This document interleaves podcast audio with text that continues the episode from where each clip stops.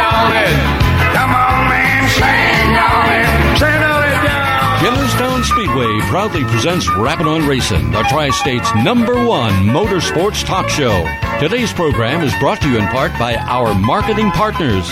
Recognized by the Eastern Motorsports Press Association as one of the top racing shows in the eastern United States, here's Rapping on Racing.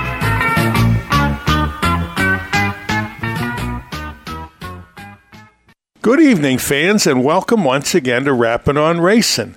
This is the February 2021 show. And joining me now is co host Dave Oliveri. Dave, good evening. How are you? I'm doing well, Don. A lot of things have been going on. And in February, over the past few years, you and I have covered the events at the Pittsburgh Circle Track Club banquet from the Hall of Fame inductees and the interviews to the special award winners, the drivers and their teams on the February show. But like many of the tradition events that have been canceled due to COVID 19, we're not going to have that this year. So I guess we're just going to have to move forward into 2021 and see what happens in this in the future. And speaking of the banquets, I happened to see the Lernerville podcast the other night, and their banquet, as much as they'd like to have it, General Manager Mike Isakowski says that it's not possible. So there's going to be some information in the coming months that they're going to have something like a virtual banquet like NASCAR and the World of Outlaws did on. Well, the banquets in general have been declining in popularity over the past several years. I guess it's just a, a, reality check that if you have a team and say you have 10 crew members and they have a wife or a girlfriend, and that means they need 20 tickets to a banquet at uh, 40 bucks a pop, that's expensive. And as technology increases, you know, the idea of a virtual banquet doesn't sound that bad. It doesn't. In in some of the local tracks, I think Pennsylvania Motor Speedway a few years ago started it, and I went went to one this year at Hummingbird where instead of having the banquet at a banquet hall, they kind of open it up at the end of the season where you can. It's more of a picnic type atmosphere, and that seems to be working out too. So again, this year with you know, not knowing what the rules and regulations are going to be, I think it was a smart decision by Lernerville to to go to the virtual banquet. But Don, one of the things that we always do at Rapping on Racing, and we want to bring the best racing news and driver interviews to our listeners. Throughout the year, what we like to do is incorporate youth in our racing, and, it, and it's just been so very good for us through, for this year and the, in the years past. You uh, sometimes I think about the drivers that I watched grow up from being a, a baby in the grandstands to a successful driver in racing. And uh, AJ Flick, I watched him uh, when I first met AJ, he was in his mother's arms at the Speedway. And look where he is now. And someone near and dear to me, Travis Geisler. I watched him as a, a toddler at the racetrack. Uh, and now he's the director of competition at Penske Racing. Plus, he had a very successful career driving on the asphalt at Jennerstown and Motordrome. He also managed to qualify for one of the Pittsburghers. So uh, as I get older, and I'm pretty old now, I can look back and think about all these young people that have gone on to stardom in racing.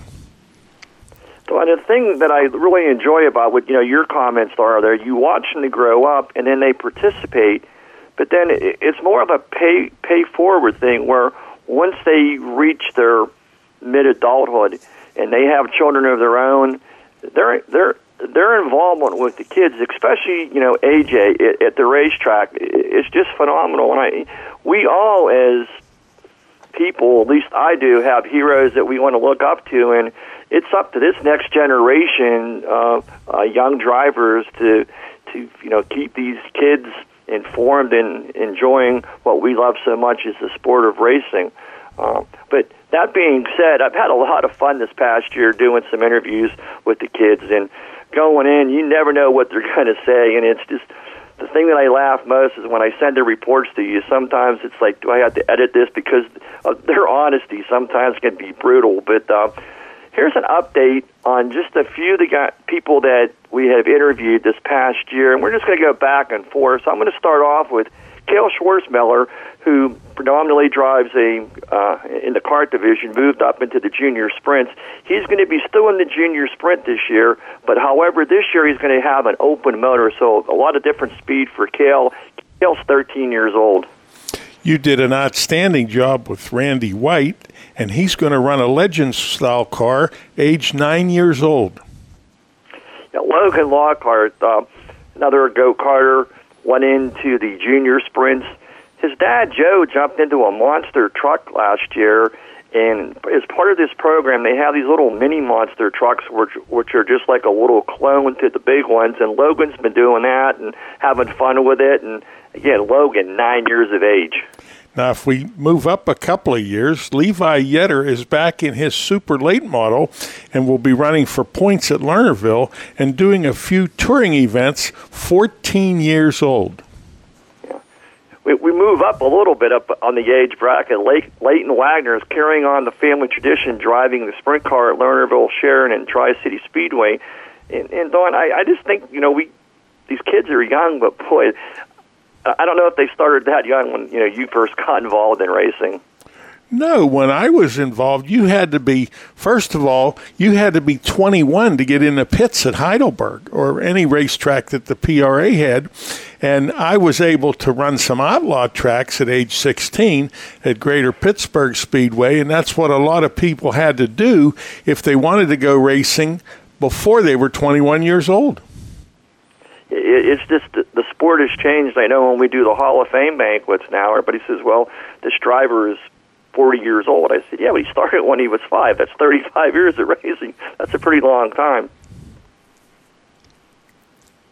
Later in the show, you recently sat down and talked about a 12 year old Dash Osmer. And last year, in his plans, he's going to be running a winged 600 sprint car. That's amazing. He's such a little dude. Yeah, he is. It was. A, I think the listeners are going to enjoy the interview. It's him. Him and his brother are kind of like the Laurel and Hardy of racing. If you ever got to see them side by side, you'd understand uh, what I meant. But you know, the Osmer family's been you know steeped in racing tradition, and uh, I, I really think uh, the listeners will enjoy what has, Dash has to say about his racing plans and some of the things that he's done uh, throughout the season. Every one of these racers got his start in go karts. And if we go way back, uh, I can remember uh, Dale and Dave Blaney racing go karts. And look what happened to their career. I think the hand eye coordination and the driving technique that you develop in a go kart, it will help you throughout your life. And if we want to go back uh, even further, Lynn Geisler was a national champion in go karts back in the day and uh, he didn't. Well, he did do sprint cars, but his career, his claim to fame, was in late models. But anytime you look at a successful driver, somewhere in his past there was a go kart. I agree with you. I do think the hand co- hand and eye coordination. Uh, and just the the overall speed and being led to the ground. I, it's like I said, Evie, you know, the Mike Peghers, uh, the AJ Flicks, they've all started in their karts, and, and you can see what it's done for their careers when you think about what we've been able to uh, watch from the comfort of home, Dirt Vision, FloRacing, Lucas Oil TV, Mav TV, in the past few weeks, plus some of the upcoming stuff in Florida. You know, what's nice about it uh, when you're in your own home, the food's better, the beer's cheaper, and uh, the bathroom's cleaner. And, and it's the experience is almost if you were there it is, you know, you and I have commented in some of these, uh, especially MAV TV, immediately after that a heat race or a feature, they have a recap, and like you said, it, you're, it, it's actually better than being there. Yeah, you, you, we we get to see things that the people that are sitting in the stands can't see. It, it, it's true, and I, I just think it's one of the things is technology involves and with the sport of auto racing, where you know the many many trips that you made to Florida for speed weeks. You know, I'm sure they're all be great memories and near and near and dear to you. But it, you know, for myself, it's never made the trip. But now to be able, like you said, in the comfort of my office, sit here and watch racing in the middle of January and February, it, it's great for me. But Don, just in closing. Uh, We've not had a whole lot to talk about this month locally. It's been kind of quiet, especially with the, you know, the banquets not being around. But we've talked about this several times throughout the course of last year, and I've had a chance to sit and talk with this gentleman many times. Just how good is Kyle Larson winning a second Chili Bowl title and a second Lucas Oil race within a week's period of winning the uh, the Chili Bowl? Now all eyes are on when the Bees going to make his debut at Hendrick Motorsports at the number five this month. So I think uh, Kyle's definitely going to be the talk of Daytona. What amazes me is the few times he's been in a late model, whether it's World of Outlaws or Lucas Oil, he's won. It is, and I, and I think one of the things that's going to help him with NASCAR this year is well, a lot of these guys have been just driving the NASCAR. He's been in the sprint cars and the late model, and like you talked about that hand-eye coordination is is tremendous. But you also see other guys like now um, Chase Elliott, Chase Briscoe, uh, Ricky Stenhouse. These guys are all venturing out back to grassroots racing, which they grew up on. Uh, and I, I just think that's a great part on their behalf, but it's also going to benefit NASCAR. I see a lot of positive movement in NASCAR and some of the other series because of this crossover, and the fans are going to benefit. It's going to be very good for the fans.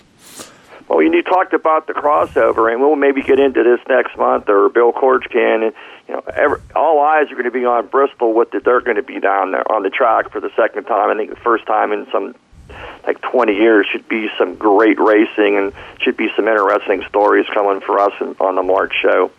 In today's show, Bill Korch is going to have a complete wrap up of the Lucas Oil situation from East Bay Raceway. Well, Don, it's all. Well, I'm sitting here watching it snow, freezing in Pittsburgh. I'm sure it's a little bit uh, nicer in North Carolina. It's as, as always, it's a pleasure to talk to you, and I look forward to our conversations throughout the month and the show on the March show uh, coming up. You have a nice evening. You too, Don. This is the Baker Bob Thought for the February 2021 off-season show. Since light travels faster than sound. Some people appear to be bright until you hear them speak. This portion of Rappin' On Racing is brought to you by the Jennerstown Speedway Complex, home of the Motor Mountain Masters. For more information, check out jennerstown.org. A message for all racers, race fans, or campers. Alternative Power Sources Incorporated, located in western Pennsylvania since 1995, we have proudly served homeowners and businesses throughout portions of Pennsylvania, Ohio, and West Virginia, offering a complete line of generators and the ability to provide turnkey projects. From sales and rentals to service, maintenance, and installation. Alternative Power Sources is dedicated to providing reliable generator solutions. Their brands include MTU, Kohler, Gillette, Yamaha, PowerTech, and ASCO. The experienced sales force has over 40 years' experience in the generator field, providing the resources to design the generator package to meet your needs and specifications and supply the specified products. If service is important to you, they are your source. Alternative Power Sources. For more information, call 1 800 894 4455. The Jennerstown Speedway Complex is located in the scenic Laurel Mountains of Somerset County, Pennsylvania, in the town of Jennerstown, at the intersections of Route 30 and Route 985. Experience the thrill of Jennerstown Speedway with its 550 feet of 6 degree straightaways and over 700 feet of 9 degree sweeping corners. Jennerstown Speedway serves as the host for five divisions of weekly racing series every Saturday evening from May to September. Weekly divisions include late models, modifieds, street stocks, Charger, and the Fast and Furious Fours. Special events include ISMA Super Modifieds, Super Cup Stock Car Series, the Race of Champions Modifieds. Spectator gates open at 4 p.m., with racing starting at 6 p.m., allowing for even the youngest fans the opportunity to experience the entire action packed show. The ownership and staff of the Jennerstown Speedway Complex take great pride in providing fun and affordable family entertainment. At the completion of each weekly event, everyone in attendance is invited into the pit area to meet their favorite drivers and see the cars up close and in person. For upcoming events and special promotions, you can visit jennerstown.org or follow them on Facebook. No one covers motorsports like Rappin' on Racing. For nearly 40 years, Rappin' on Racing has provided the best in motorsports information with knowledgeable and veteran reporters who cover all forms of racing. Weekly reports include local dirt and asphalt racing from Pennsylvania, Ohio, and West Virginia, plus the All Stars, IndyCar, IHRA, Lucas Oil Late Models, NASCAR, NHRA, Rush, USAC, and the World of Outlaws. Listeners get the latest breaking motorsports news. The show features special guests, local track reports, driver interviews, and listeners' emails. The host of Rappin' on Racing is Don Gamble. A former driver and track promoter, Don brings a wealth of racing knowledge to the program every week. Quite frankly, there's no other program like it on the air today. Rappin' on Racing. Why not be a part of the weekly action? And now back to Don Gamble and more Rappin' on Racing. All right, fans, joining us now from Jennerstown Speedway, Bill Rebar. Bill, good evening. How are you? Doing well, Don. Thanks for having me. You know, every time I talk to you, you have big news, really big news. Um, I understand that uh, there's some good things happening with Super Cup. That's right. You know, we're good friends with everyone over there at the Super Cup Stock Car Series. We host two events a year. A couple years ago, we held three events, and uh, we are going to add a third event in 2021 where the Super Cup Stock Car Series will return on Saturday, June 19th for their first visit at the Jennerstown Speedway. Um, this is going to have a little bit of different format, Don. The fans are usually used to when the Super Cup Stock Car Series come, they qualify and they run twin 50 lap features. Well, the Jennerstown Speedway Complex is kind of partnered. I'd say we're partnered with um, Ryan Kirkwood at UMI Motorsports Park, which is the former Clearfield Motor Speedway. And Oval Track Racing will return to Clearfield in 2021 as the Super Cup Stock Car Series will pull double header. They'll be at Clearfield on Friday, June 18th, and then they'll flip it 24 hours later and come to Jennerstown on Saturday, June 19th. And what we're going to do, they're going to run qualifying races, so kind of like a heat race. Not exactly sure on the exact format yet, but they're going to run qualifying races, and then they're going to run a 75 lap feature at both tracks. So we're to really, really excited to see this. Um, you know, basically it's a cumulative 150 lap event for the weekend.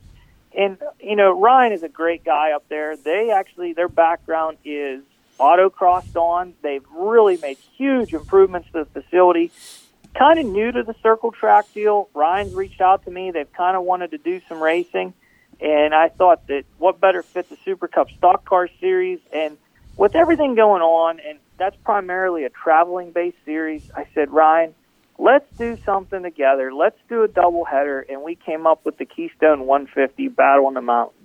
So, yes, the drivers will have to stay overnight, but now they're getting double the racing at two racetracks within 90 miles of each other.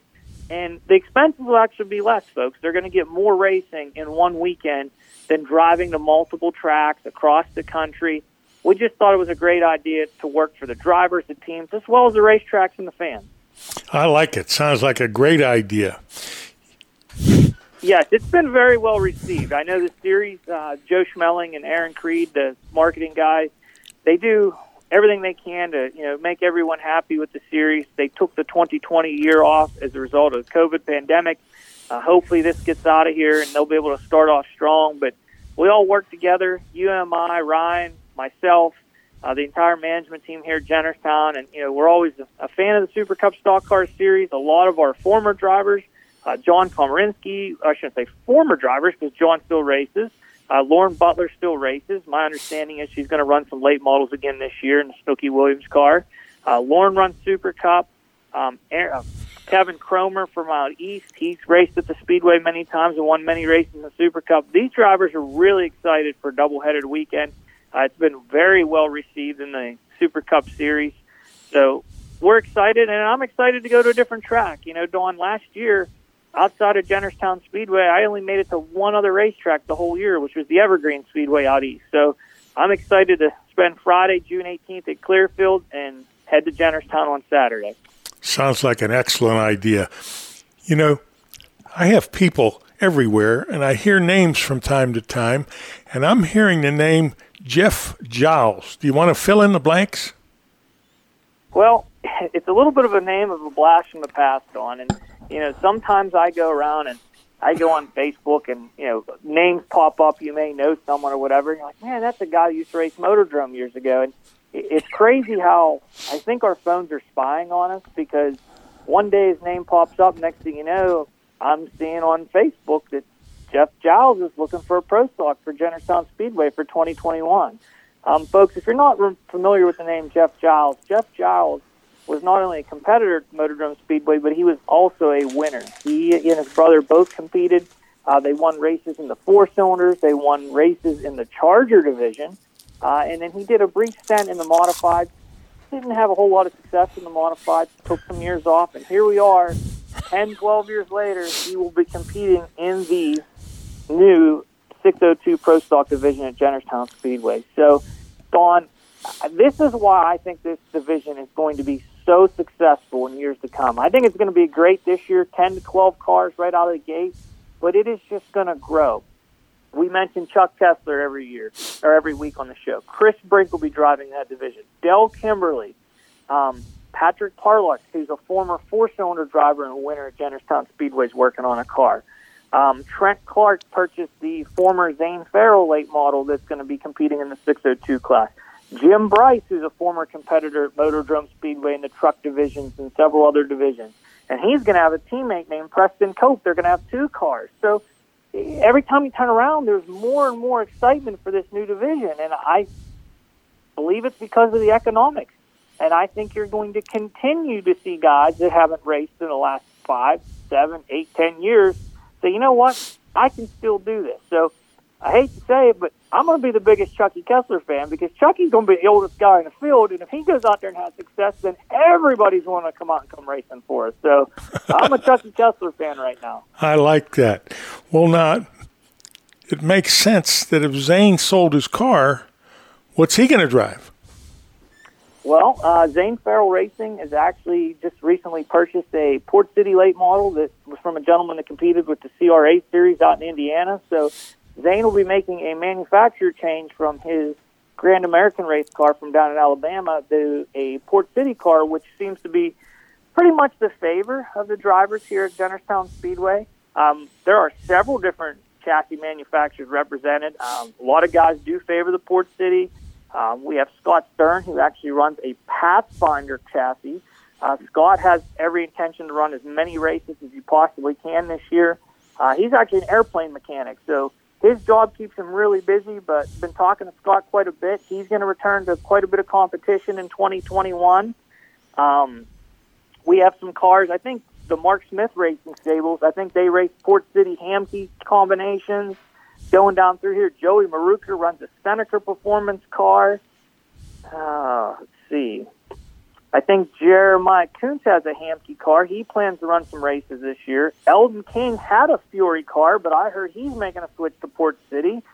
Let's see. Albert Franson runs Van Doren equipment, so it's it's exciting to see four, five, six different chassis manufacturers competing at Jennerstown Speedway. I think we're starting to create a little bit of alliances and rivalry. With you know, it's always been Ford versus Chevy, but if you keep track of the short track racing community and you watch the races down south, it's all about the chassis manufacturers anymore. So it's exciting to have a little bit of that breathing here in the air here at Jennerstown.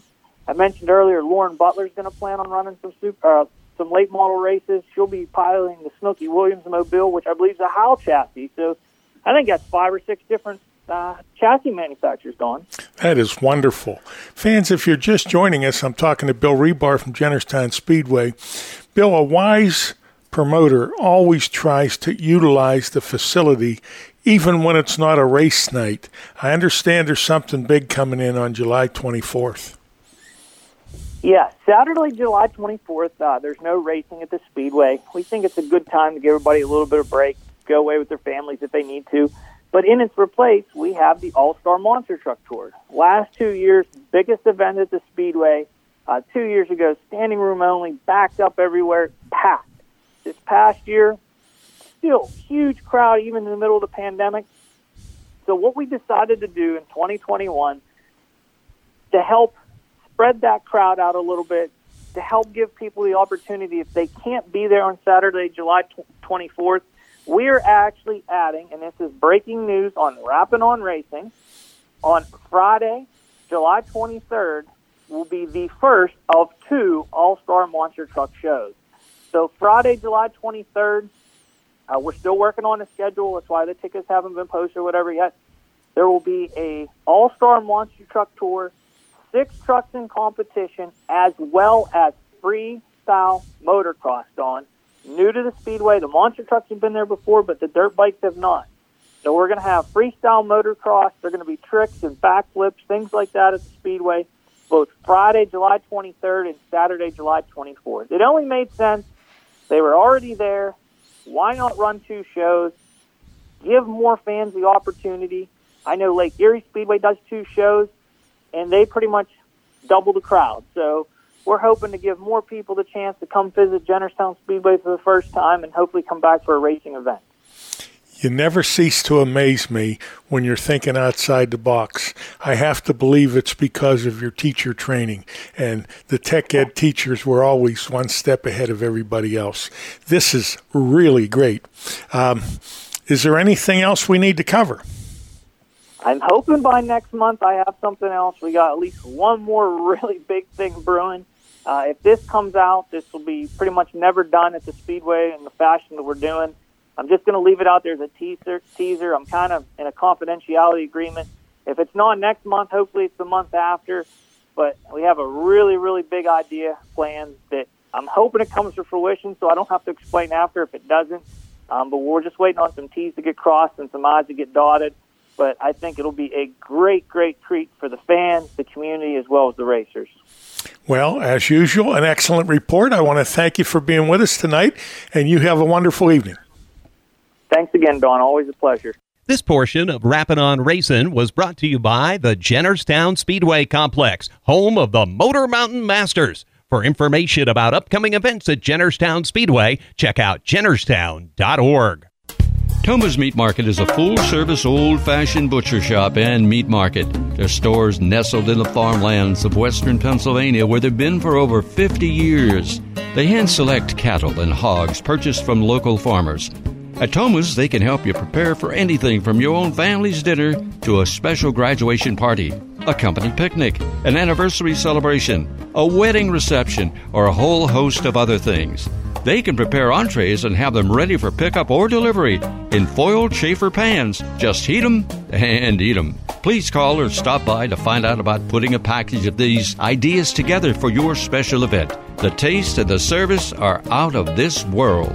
Thoma's Meat Market, located at 748 Dinner Bell Road in Saxonburg, PA. For additional information, please give them a call at 724 352 2020. That's 724 352 2020.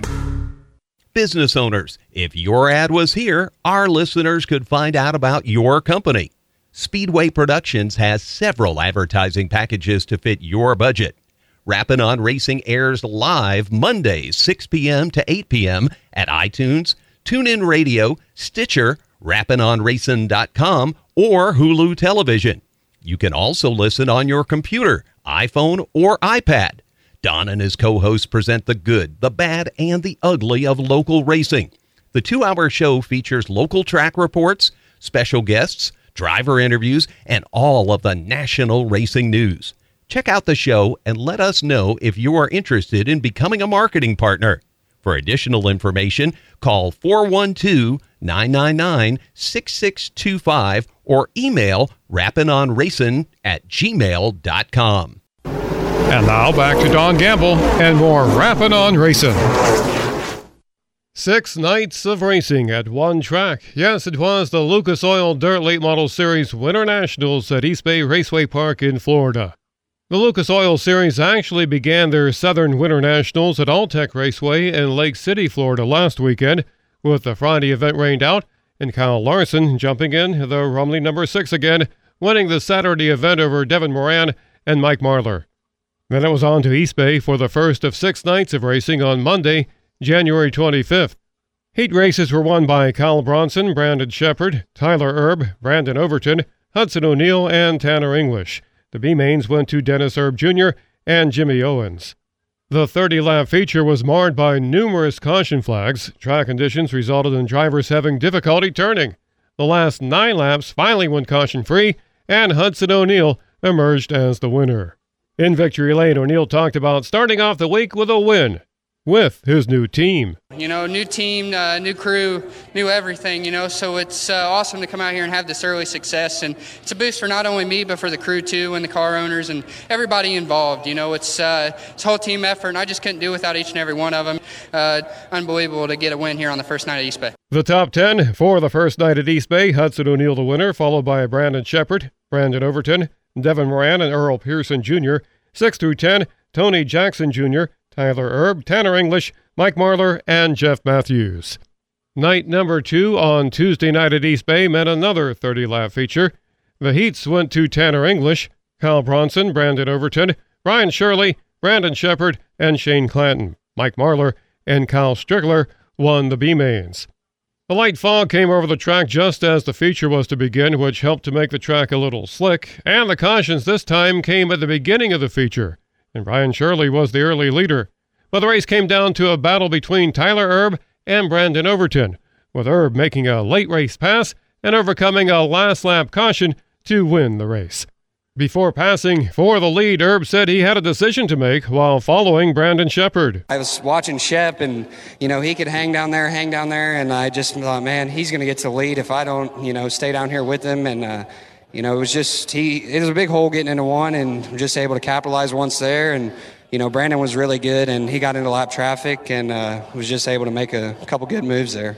Tyler Erb, the winner on night two, followed by Brandon Overton, Brian Shirley, Josh Richards, Kyle Bronson, and then six through ten, Tanner English, Johnny Scott, Hudson O'Neal, Devin Moran, and Tyler Bruening.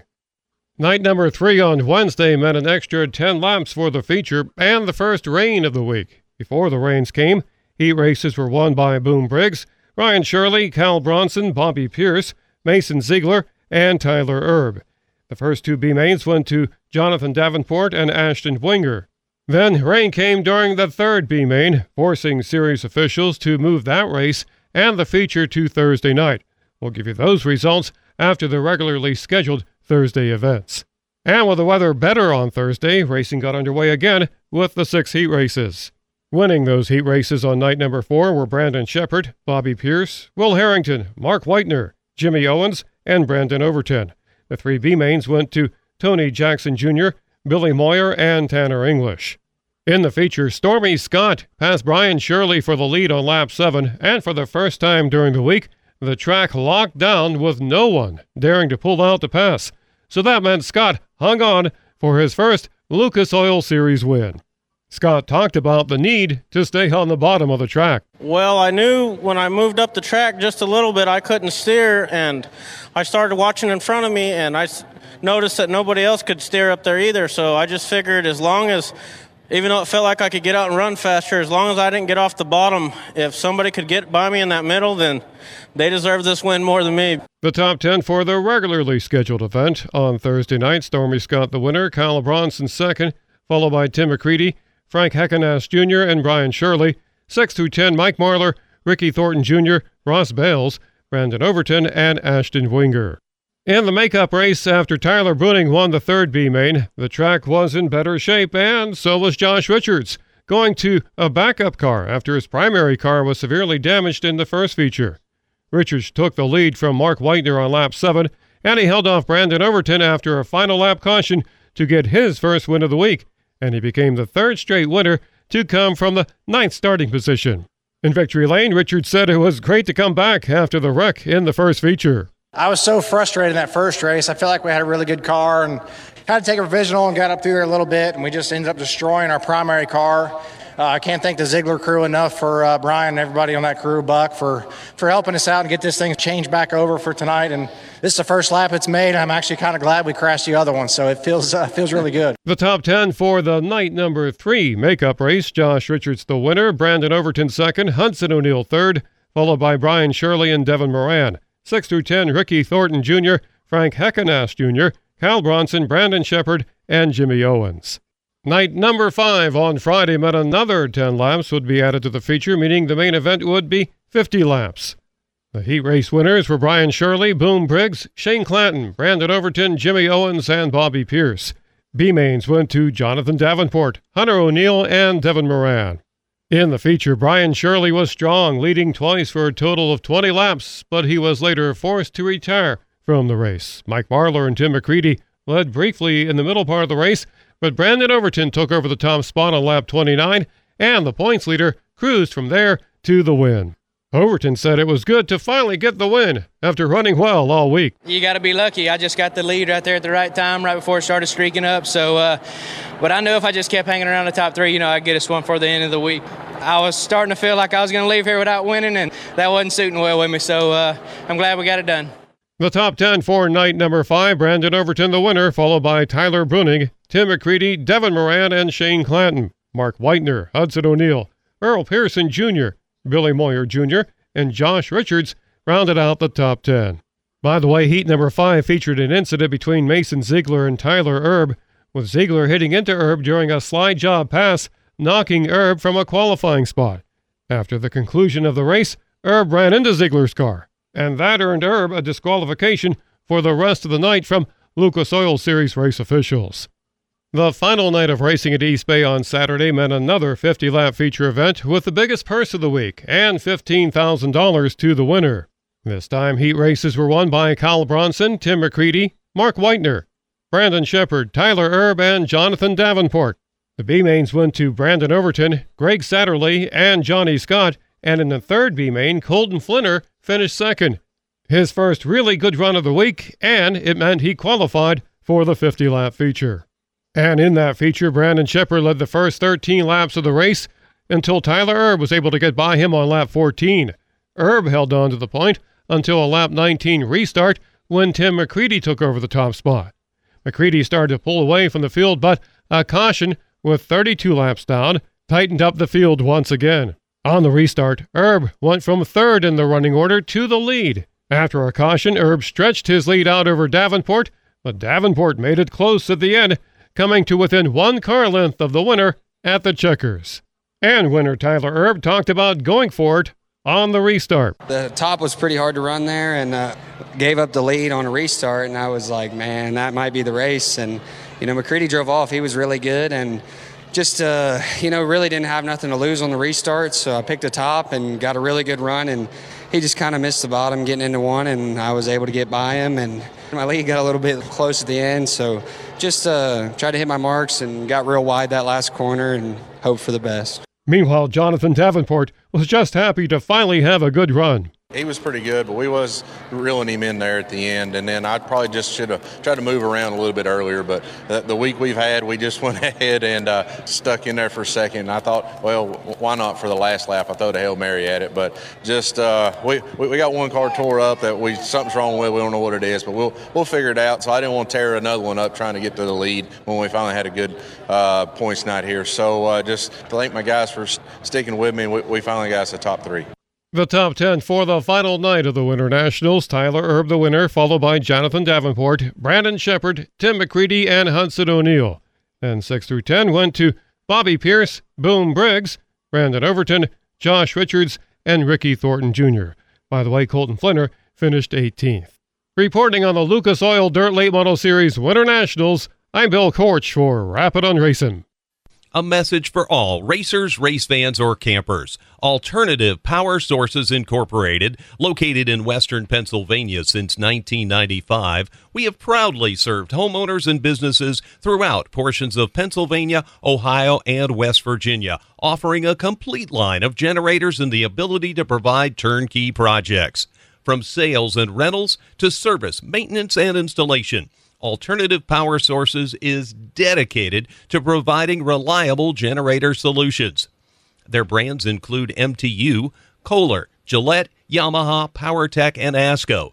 The experienced sales force has over 40 years' experience in the generator field, providing the resources to design the generator package to meet your needs and specifications and supply the specified products. If service is important to you, they are your source. Alternative Power Sources. For more information, call 1 800 894 4455. Pittsburgh's Pennsylvania Motor Speedway would like to thank all of our marketing partners who've helped make the 2020 season a huge success.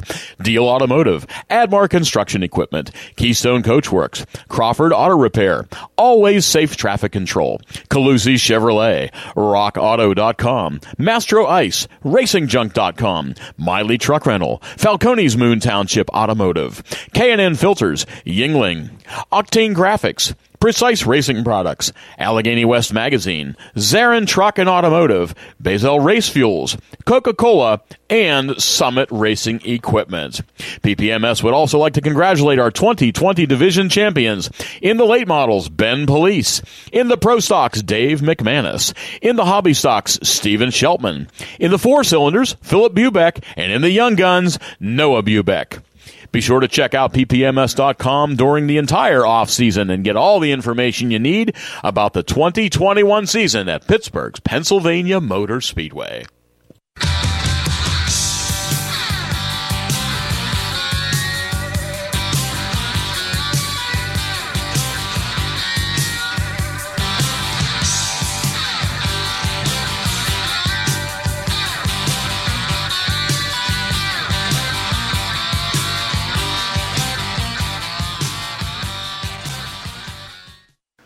All right, fans, joining us now, Hall of Fame driver and car owner Lynn Geisler. Lynn, good evening. How are you? I'm good. I'm good. Nice evening that it is. You've had a pretty busy couple of weeks here, uh, a lot of things going on. And one thing that I wasn't aware of, and I'd like to start with that, since there's going to be a driver change in your car, I guess you've had several drivers, and I'd like you to list them for our listeners because there's a lot there that I didn't know about. Yeah, I, I but to tell you the truth, I didn't realize it either. And someone brought it up to me. We were just talking and talking about Alex getting in the car and how many different people drove it. And we actually, my brother and I, started thinking about it. And, and it it was it was a pretty significant list to tell you the truth. And I I, I would probably wouldn't have wouldn't have guessed myself until I thought about it. But yeah, been some good people in that car, and but as a list goes, um, Tom Peck drove it. Obviously, uh, Roy Miller drove it when my back was broken. Um, Chuck Kennedy drove it one night at Lernerville. Eddie Burgoon drove it one night at PMS. Um, Rick Eckert drove it. Freddie Smith drove it. Um, Lou Bradish drove it, and Bobby Waring Jr. drove it. And That's, uh, I, I really didn't realize there were that many people. And I guess I, I skipped. Uh, Barber drove it. Keith Barber, Barber yeah. drove it one night. And you- Yeah, I. You know, it's ironic is all of them Hall of Fame drivers. So you have good taste when you need to put someone in the car. Then I Right, and not to, and not to be remiss, um, Nick Jones drove it. Yeah. That's right. Nick drove it one night at PMS.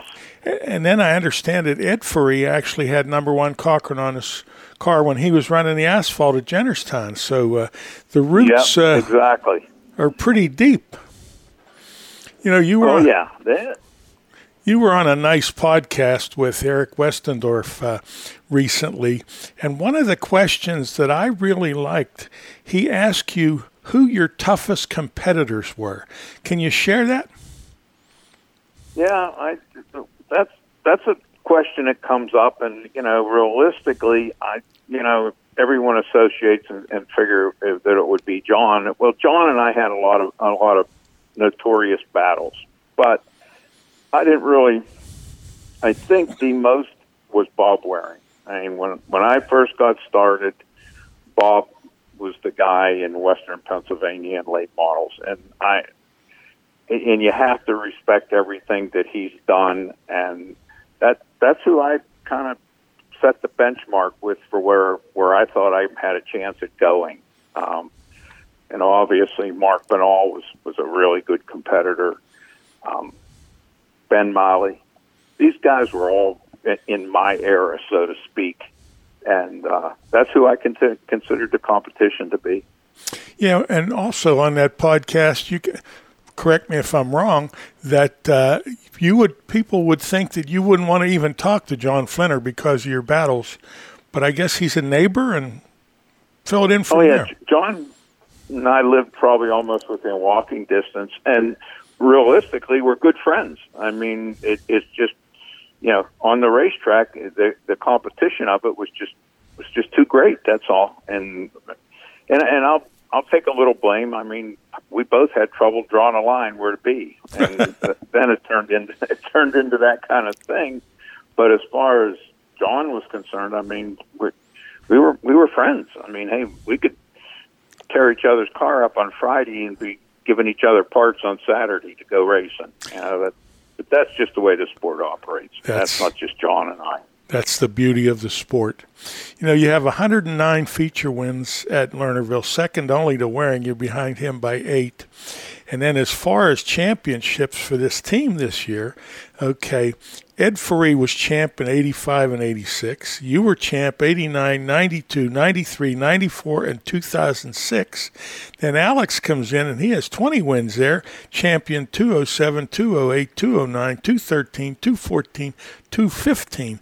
13 combined championships between the Ferrees and Geisler. That's pretty impressive. Yeah, I yeah, I never really thought about it that way. Can bring things up and give me a little knowledge, but yeah, that's that's that's quite a quite an accomplishment, really.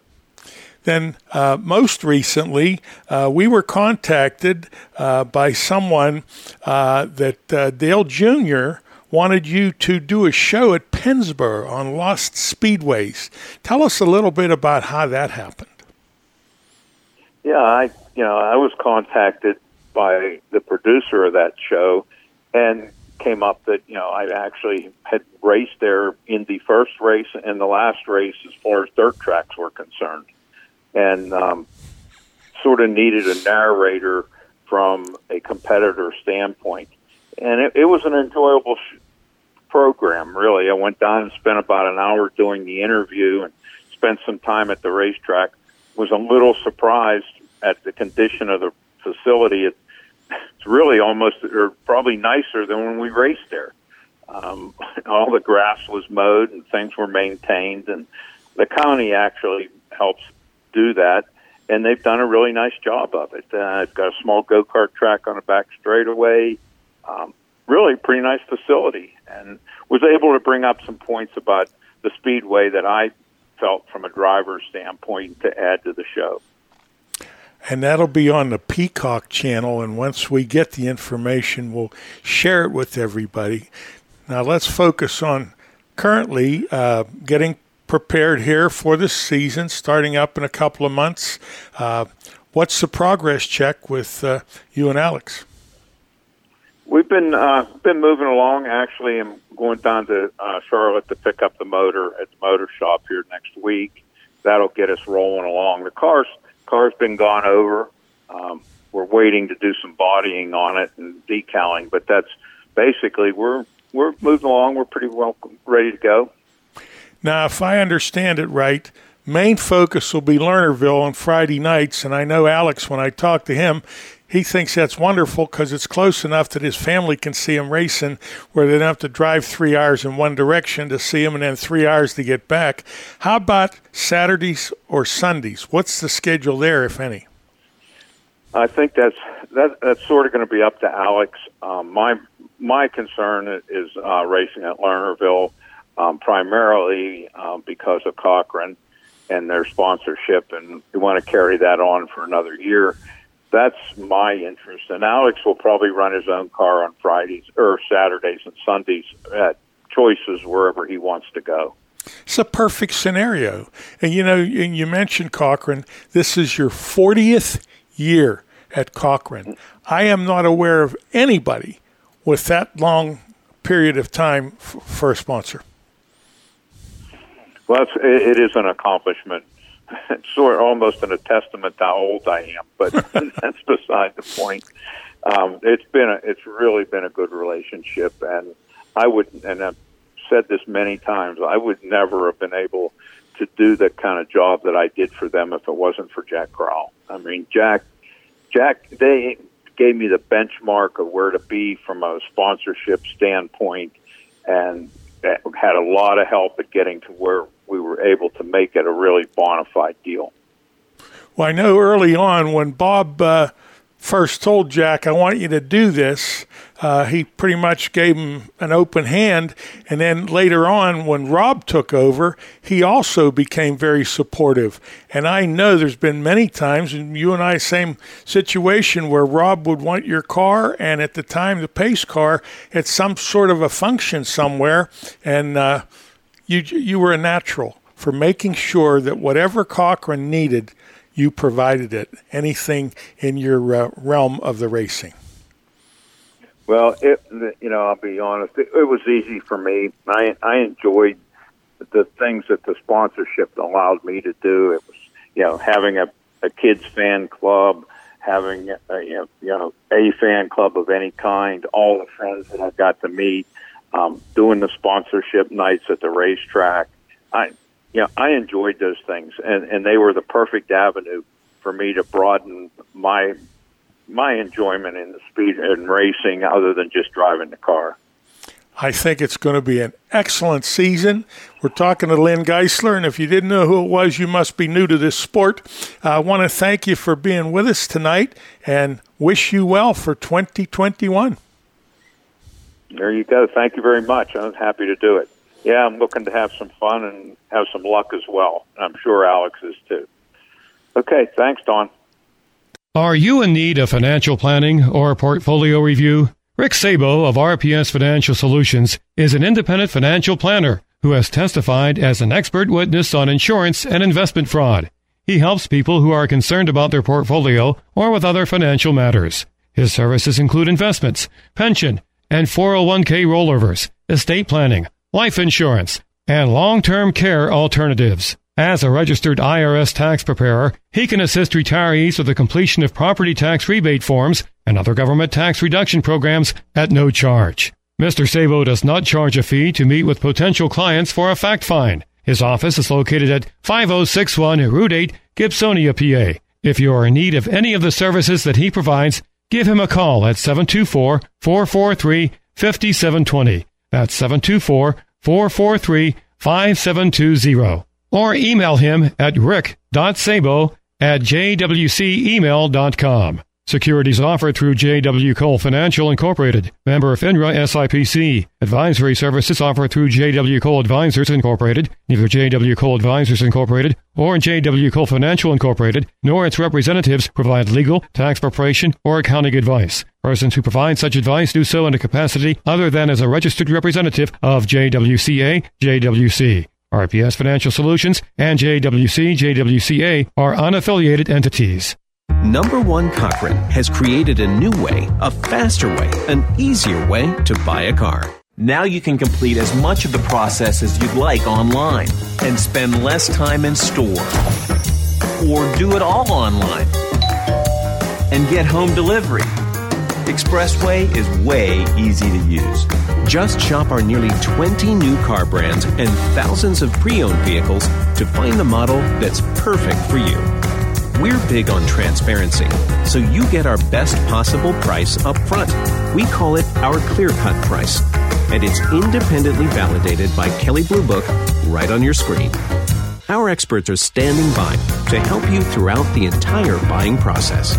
You can also stop at any time, save where you are, and come to the showroom to pick up where you left off. Don't love your new vehicle? Don't worry, we'll take it back, no questions asked. Best of all, Expressway is open 24 7. That means you can buy your way with Expressway right away. Number one Cochran. See it all at Cochran.com.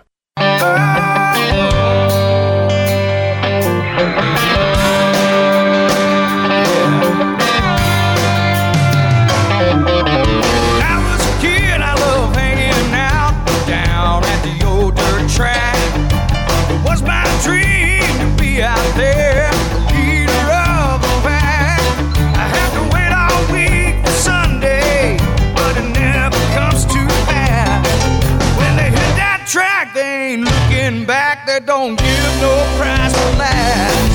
It's a wide nothing ride. There's only one thing on the maps. That's being the first across that Race fans, I'm standing here with the pilot of the Millertown Pick Apart, Todd's Auto Body, Woody's uh, Rocket, the driver from Sarver, Pennsylvania, multiple time Lernerville track champion, former PPMS champion. This is Mike Norris. Mike, let's recap the 2020 season. How would you rate it? You guys um, spent time between the two cars and uh, decent year, but how would you rate it compared to the success you've had before?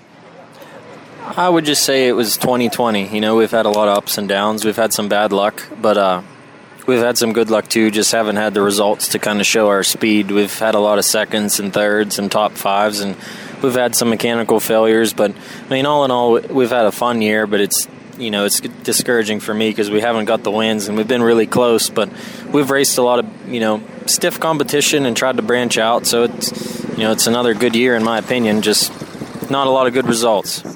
Now, in 2020, you uh, you accomplished a uh, a feat that maybe wasn't on the radar at the beginning of the year, but in your first ever crate race, you went on and won the biggest race on the Rush Series this year, the Jook George uh, down at Pittsburgh, Pennsylvania Motor Speedway, driving for your brother-in-law Nico DeBecco. Were you able to take anything from the Super where you won a championship there and put it in that crate car, or just the track knowledge? I think the track knowledge was the biggest thing. Being able to know where to run at that place and how much momentum is huge there. And uh, a crate car, it seems to be all momentum. I mean, just keep your momentum up, keep your momentum up. So I think having so many laps around there and then really liking that place is what helped me the most. And Nico put me in a really good piece. And we were able to spend a good solid week on dialing it in, and that was the highlight of our year for sure. Um, shame it is that's the most money I've ever won, but uh, hopefully we can change that. Uh, but that was special, you know, have the whole family come together, and I know Nico enjoyed it, and uh, yeah, I'll forget, I'll never forget that. And I guess probably what midway through uh, 2019, you got to ride with Todd's Auto Body in the O2 and picked up World of Outlaw win and had some success. And uh, you know, is it easier when you're jumping into somebody else's car? Because up to that point, you really only drove the family car, and now you're getting the attention. You got to ride with Todd Tarenza. You got to ride in the Freak Motorsports car, and you've won in everything you've driven. So I mean, that says a lot for you as a driver. But is it more pressure, less pressure, being in somebody else's car versus your own? Um, for somebody like Todd, it's about the same. You know, I care for this car as much as I do my own, and Todd's a very cool owner. He gives me everything I need, but at the same time, you know, if we do tear it up or whatever, you know, he's very understanding about it. He puts zero pressure on me. Todd just, I think he just loves racing. Obviously, he's had a car forever, and uh, you know, I haven't had very many car owners, and I'd put him up there with the best of them. You know, it's just we got a really good thing going, and uh, there was a little pressure on doing the crate deal just because you know everybody expected us to do good. So you know, you if you didn't, it was like, well, what's the matter? But uh, I don't know. It was both both of them were special, and Todd puts me in really good stuff, so it's really hard for me to not run good in it, you know, unless I screw it up. So it, it's hard to not run good when you got this good of a piece, and we've got a lot of good product sponsors and you know different things backing us that makes it a little easier. How do you decide what you're going to run and where you're going to run? Is you taking the 02? You taking the 72? Um, you know, do you have certain tracks or certain maybe like the ULMS deal, you're only using Todd's car for the, or bigger shows you're using Todd and run the family car at the local stuff, or you, you know, I mean, they're both rockets, but are they pretty much the same car, you know, different shocks or anything, or you try to keep everything the same so it doesn't matter what you're in, you know how the car will, will react? They're pretty much the same. We run the same shocks on both cars, really. Whatever I feel comfortable with, I'll run on both of them. They're the same thing, just a different color. They're the same year cars. Both of them, you know, mine's a 16, this is a 16. Um, just, it really depends on Todd. He doesn't like to go super far away. So we kind of stay within like a three hour radius for Todd, um, but he'll race wherever, and anything after that, it's up to us. So we, we like hitting the Eldoras and the bigger stuff with our family car, and you know, obviously like going to Lernerville because we have a lot of local sponsors that support us, and we like to show support for them at Lernerville. So it's it's pretty much up in there. We'll kind of go week to week on where we're going to go, and we we plan stuff like this particular event um, weeks in advance. We knew we were taking this car. Just I don't know. It's kind of a just as we go type schedule.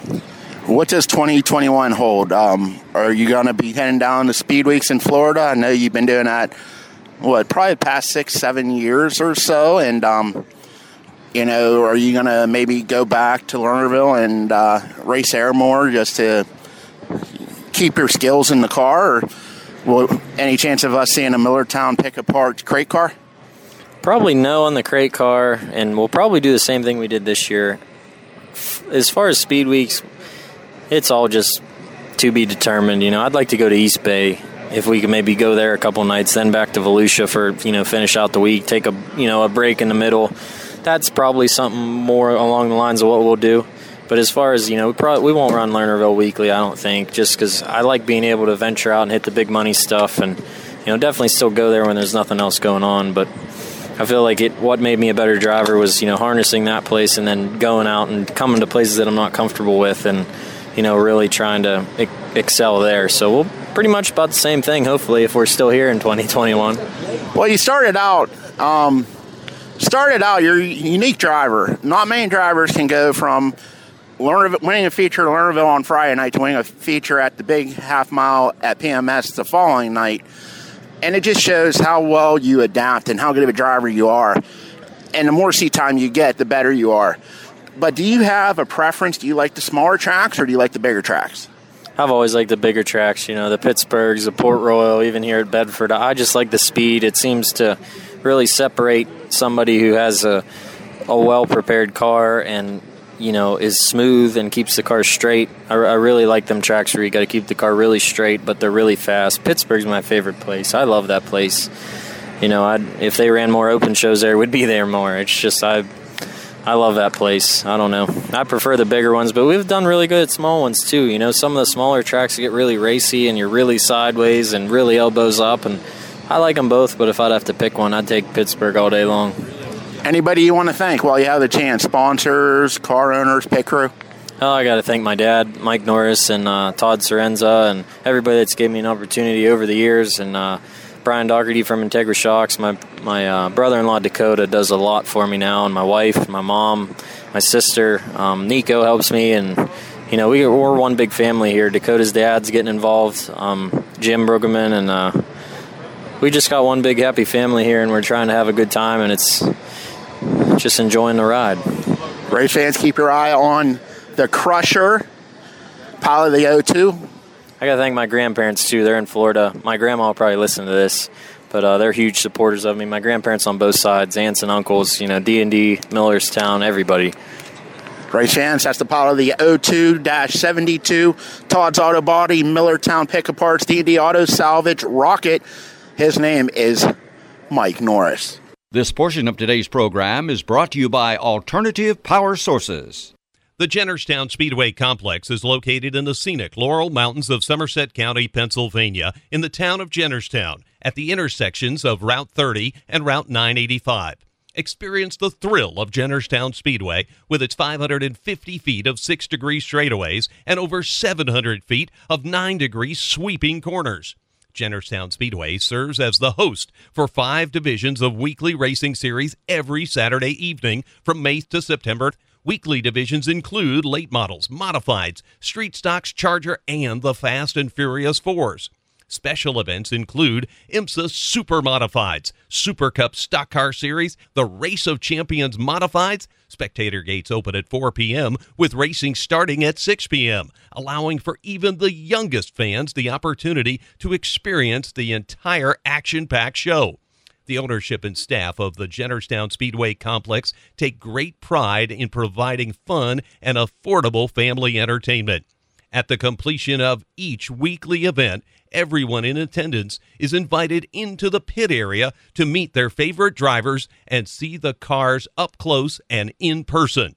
For upcoming events and special promotions, you can visit jennerstown.org or follow them on Facebook. Thanks for tuning in to Rappin' on Racing. I'm Lenny Baticki. Coming up next, a recording we did for PRN's At the Track. Check it out. Welcome back to PRN's At the Track. Joining us now on the ProFabrication.com hotline, the Dirt Car Winter Nationals modified champion, Drake the Kid Troutman from Pennsylvania. And hey, Drake, welcome to the show. Uh, man, uh, out of nowhere, uh, you know, one win and then picking up two. How great was uh, that week to run those modifieds down there at East Bay in the dirt car world? Man, it, it was definitely uh, special. You know, it, I was uh, really happy that we had some speed. We were competitive. Um, you know, uh, everything definitely worked out how uh, how I wanted it to. But you know, the first night starting with this year, you know, with some momentum, uh, winning their first night down here was definitely uh, a boost in our sails. Um, does so does winning we can just keep it going? does winning that early in the season, in that night in in the week, um, does it does it tweak though a little bit of pressure as well as put wind in your sails? Do you think, oh man, I got to go do the, something close to this again? Does it feel like that some? Yeah, I mean, like I know that um, I'm capable of doing it. Um, I know that my car's capable of doing it, my crew, and um, I, I just I need to um, keep it going. You know what I mean? I need to do my part, and everything needs to needs to keep on going the way it's going. Drake Troutman on the ProFabrication.com hotline. ProFabrication headers exhaust all the parts and pieces that go with it, just a click of a mouse away at ProFabrication.com. Quality that wins. So Drake, you, you won two. Uh, were they were were each different? Which one do you think you had to you know rely on the team to give you a good car and good setup, or which one did you have to get up on the wheel and kind of you know wheel it there to be able to get that second victory or first one? Which how did how did the two play out? Well, you know, it, it you won a lot of your races in a race shop. You know, you got to be Mhm. prepared whenever you go there, and um, you know, we had everything pretty planned out. and We know that we had a good race car, and uh, we were talking to Jimmy Mars and and uh, AJ and all them guys out at MB Customs race cars, um, and they they got us in the right direction of where we needed to be, and uh, we just applied it to the car. We didn't really change a whole lot of anything all week, to be honest with you. So it was pretty good. And it's great to have uh, super organization and smart people like Jimmy Mars and the rest of them behind uh, Drake Troutman, our guest on the ProFabrication.com hotline. And you talk about winning it at the shop. You, you really have been building this kind of momentum a while. I remember first seeing you when you jumped over and tried some pavement stuff at Jennerstown and you know, uh, now running not only uh, the modified that you won, but the late model. What uh, what do you think has been uh, that recipe that is now starting to click for you? Is it learning from you know any of those in particular, or all of them together? Um, honestly, uh, you know, just just a lot of hard work and um, like you said, it's just kind of all clicking right now. You know, with my driving experience, you know, the older I'm getting and uh, the more that we race, the the better um, I am as a driver. You know, Mm-hmm. so we uh, it's just kind of all clicking right now. Like you said, it's the whole operation's just good, and you know we're going to continue to work and hopefully keep finding speed. Drake Troutman on the profabrication.com hotline. Well, they call you a kid. Well, how old are you now? I'm uh, 16. Oh yeah, you're definitely getting old now, right? Yeah. Uh, but uh, you know, when did you start? When when did uh, and and where'd you pick up the kid nickname? Uh, I started whenever I was 11, and um, it just it kind of came to me, you know, because I was so young. Mm-hmm. So people just started calling me the kid, and that's how it went. Well, from what uh, all I know, and speaking with your family and interviewing you uh, at other places and times, uh, you've got maturity that's beyond it. Uh, one of the things I thought your dad shared with me off uh, air was that, uh, unlike most 16 year olds, you don't have this cell phone attached to your ear and your hand all the time. How are you able to, you know, a lot of the parents listening in would love to know what's the secret to getting the cell phone out of your hand so you're a better driver? Honestly, where we where we live at, I don't have any cell phone service, and where my race shop's at, we don't have any cell phone service. But I don't know. I mean, I just don't really care about it. You know, I I got too much stuff going on with racing, and I know that if I want to, you know, be good, I gotta I gotta have all my focuses towards that. You know, I dropped I dropped all my sports so I could focus on my, you know, my racing stuff, and um, hopefully, hopefully one day I'll be able to make it where I want to. Drake Troutman is certainly on his way. He picked up two victories last week in Florida at East Bay Raceway in the Dirt Car Winter Nationals in the modified division. And you can just see one of the rising stars in racing and racing both dirt uh, modified and dirt late model. Do you do you have a preference? What's the kind of the future goals for uh, Drake Troutman if we uh, you know could launch ahead you know three, four, five years? Uh, where do you see yourself? Honestly, uh, I like to see myself in Lucas Oil or World Outlaws or something. But you know, these guys are just so so tough, and uh, you know that's that's my dream. Um, what would happen? You know, I don't know, but I sure hope so. You know, it's definitely not going to be from lack of work or effort. So we're just going to keep on keep on trucking along, and hopefully we can make it there one day. Pennsylvania's Drake Troutman on the profabrication.com hotline. Well, I know you're 16 now, and you probably don't have it up there anymore, but when you were 11, 12, who were the guys that uh, were up on, on the bedroom wall there, on the shop wall as a, as a young guy? Who were your, your heroes? Who do you look up to? Man, I, they're still up there. You know, I'm, I'm still fairly young, and uh, you know, locally, you know, we had guys like Mason Zeigler and Greg Satterlee or Rick Eckert, but I've always liked uh, Jonathan Davenport. He's always been one of my favorite drivers, and you know it's pretty cool being able to. Uh, I don't know. I don't know if I'd say race with them guys, but at least be at the same track. Man, that has got to be awesome. And uh, Drake Troutman, a a dream being fulfilled for him as he gets to race uh, in late models against those guys he mentioned and winning the dirt car modified Winter Nationals title last week uh, at East Bay Raceway in Florida. Definitely one to watch. And uh, Drake the Kid Troutman is where most of the social media is out there for folks to find you. Yep, uh, it's uh, Drake the Kid Troutman Racing on Facebook. On Instagram, it's just Troutman Drake. Uh, there you go, folks. Uh, keep an eye on Drake the Kid Troutman. Follow him because a lot of folks are, and they can't catch him. He is a winner. Drake, thanks for joining us. Fans, stay with us. We'll be right back. This portion of today's program was brought to you by Alternative Power Sources. Are you in need of financial planning or portfolio review? Rick Sabo of RPS Financial Solutions is an independent financial planner who has testified as an expert witness on insurance and investment fraud. He helps people who are concerned about their portfolio or with other financial matters. His services include investments, pension, and 401k rollovers, estate planning, life insurance, and long-term care alternatives. As a registered IRS tax preparer, he can assist retirees with the completion of property tax rebate forms and other government tax reduction programs at no charge. Mr. Sabo does not charge a fee to meet with potential clients for a fact find. His office is located at 5061 Route 8, Gibsonia, PA. If you are in need of any of the services that he provides, give him a call at 724 443 5720. That's 724 443 5720. Or email him at rick.sabo at jwcemail.com. Securities offered through J.W. Cole Financial Incorporated, member of FINRA SIPC. Advisory services offered through J.W. Cole Advisors Incorporated, neither J.W. Cole Advisors Incorporated or J.W. Cole Financial Incorporated, nor its representatives provide legal, tax preparation, or accounting advice. Persons who provide such advice do so in a capacity other than as a registered representative of JWCA, JWC. RPS Financial Solutions and JWC, JWCA are unaffiliated entities.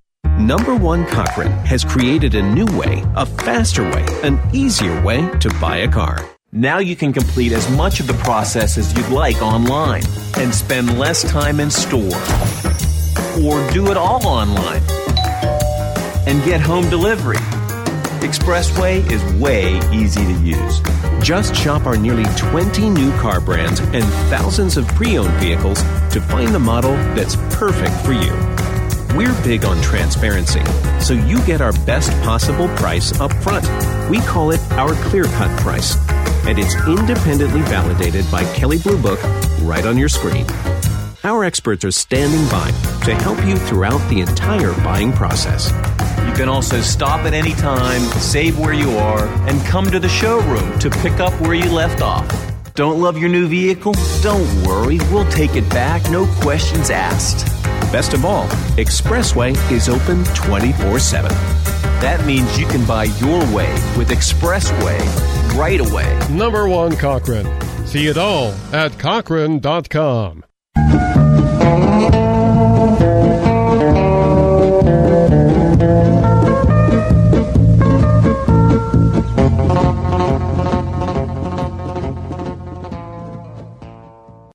All right, fans, joining us now is Dave McManus, the three time champion at Pittsburgh's Pennsylvania Motor Speedway. Dave, good evening. How are you? I'm doing good, Don. Thanks for having me on. Hey, we like to highlight the champions, and you're the champ. Now, uh, I know you started back around 1987. You got a title at Motordrome, but the three at Pittsburgh, you know, to win down there, big track, a lot of room, a lot of competition. Uh, when you got the first one, what year was that? Uh, to 2016 was the first championship they had there. And then were they consecutive, or was there some? Uh, we had uh, we had back to backs. We had 2016, 2017, and then uh, this past year, 2020. Now, it's, it get, correct me if I'm wrong here, but there's kind of a situation with Laboons where sometimes you're in a car and then sometimes someone else is. How's that work? Well, Ben and I have been, you know, good friends for forever, and um, we, you know, we started doing the pro stock thing together, and it was pretty much just me driving the car the whole time. But then in the last couple of years, um, I've concentrated on my on my daughter's racing. She runs a hobby stock at PMS, and you know, there's sometimes just uh, schedule permitting that I can't, um, you know, I can't make it. We started with Daryl Charlier driving some of the Penn Ohio races, you know, away from PMS, and then we kind of went to him running some of the bigger shows at PMS. Um, you know, just just for the heck of it, uh, you know, because everybody knows his resume. It speaks for itself. You couldn't pick a better backup driver. I mean, he's third generation. I raced with his grandfather, and then his dad was very successful there. And you know, Daryl doesn't matter what he's in, modified, late model, he he gets the job done. Nice fella, and I believe his wife is racing in the number twenty-one car. So, and and I guess the son will be doing go karts at some point in time. Yeah, he's doing go karts already, and um, you know he's riding he's riding motorcycles like Daryl did, and it's only a matter of time before he's turning laps out PMS for sure. Well, I've said it so many times. Your racing family is almost as important as your regular family. Uh, you know, you have a wife and two children, but when you can mix them together, I mean, what a nice situation that you can do this with your daughter, uh, and you know the family can be involved in this. And I, I just that's what I love about the sport, the family part of the sport. And some of the nicest people you you will ever meet are the ones you meet in the pits at the racetrack. You know, you, know, you can't. There's not a lot of guys that can say that their teenage daughter spends every weekend with them, and you know, nights in the garage, and that's just been the way it's it's always been that way for me since I was a kid.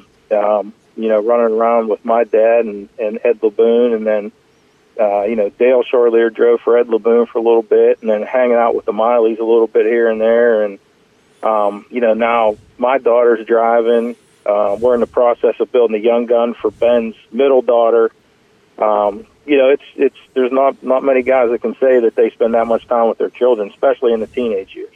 Many years ago, Lynn Geisler said to me, "Don't you think uh, regular people would love it if their it, kids couldn't wait till Friday or Saturday to be with mom and dad?" And and that's that's the whole thing in a nutshell. Yeah, it's it's so cool to see. You know, Ben's three daughters, they love being down the race shop all the time. Um, you know, my daughter's the same way, and you know, you just, the the people that I've met over the years, um, you know, that you become good friends with, and you just meet such a good quality of people at the racetrack, and um, you know, you you you make friendships there that last your whole life. Well, what else is nice? You know, kids, if they're not busy or they're not focused on something, trouble can be there real quick. So uh, you're you're you're doing the right thing. You're crossing the uh, T's and dotting the I's. Now, you're pretty busy with all your racing and that, but if you couldn't go racing, what would you do?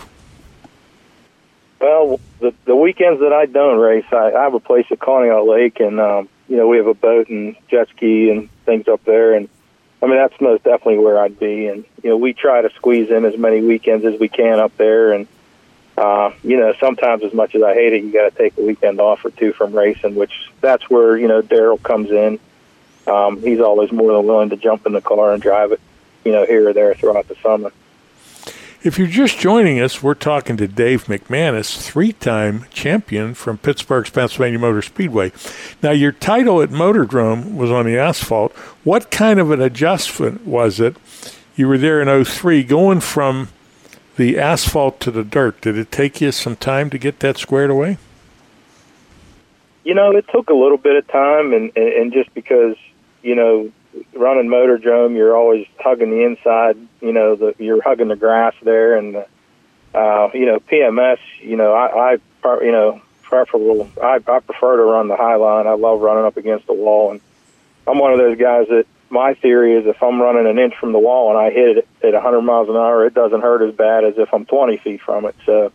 Um, it was a little bit of an adjustment, but I think you know running the asphalt. I think makes you a better dirt driver. I think it makes you a little bit smoother and gives you a little bit more throttle control at times. And um, you know, I sure do miss the asphalt. And you know, if, if Jennerstown's just too far away from me, and um, if Motordrome ever opened back up, I'd, I'm sure I'd build something for a Friday night or Sunday night there if it you know if it would ever happen. Uh, your thing about running close to the wall, Richard Petty said that one time. They asked him why he ran so close to the wall. He said, "When I hit it, it doesn't hurt as bad." Uh, I believe that a hundred percent. Favorite, most memorable moment in racing? What would that be? You know, um, it changes from year to year, but you know, my favorite moment is a couple years ago watching my daughter win her, her first young gun feature, and you know she won a couple of those, and we made a deal with her if she if she won two features um, in one year, we'd build her hobby stock, and sure enough, she did, and now she's got two hobby stocks.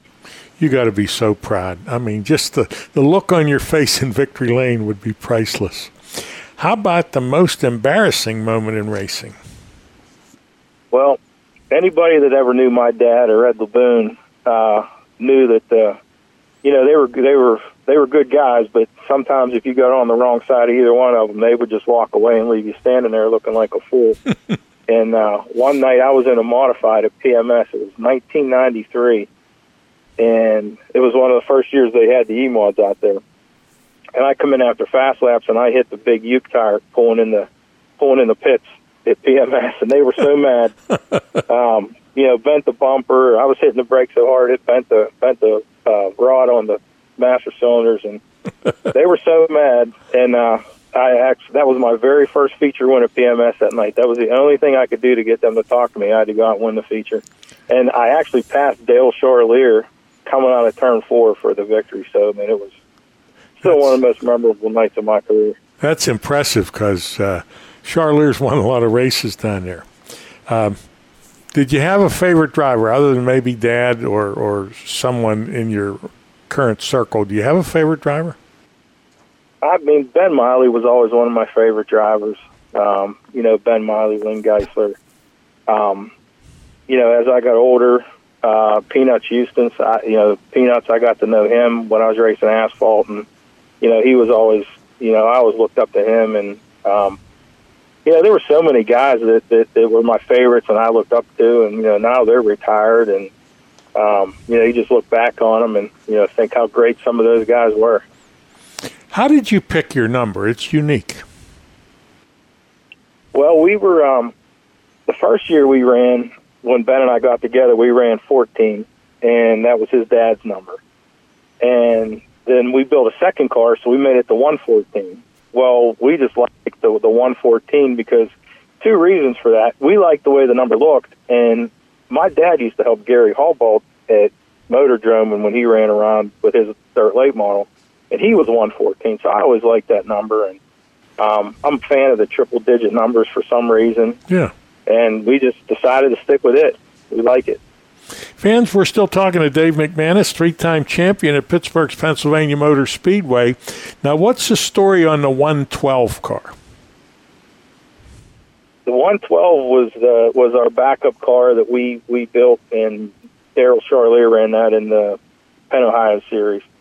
Um, we sold it last season.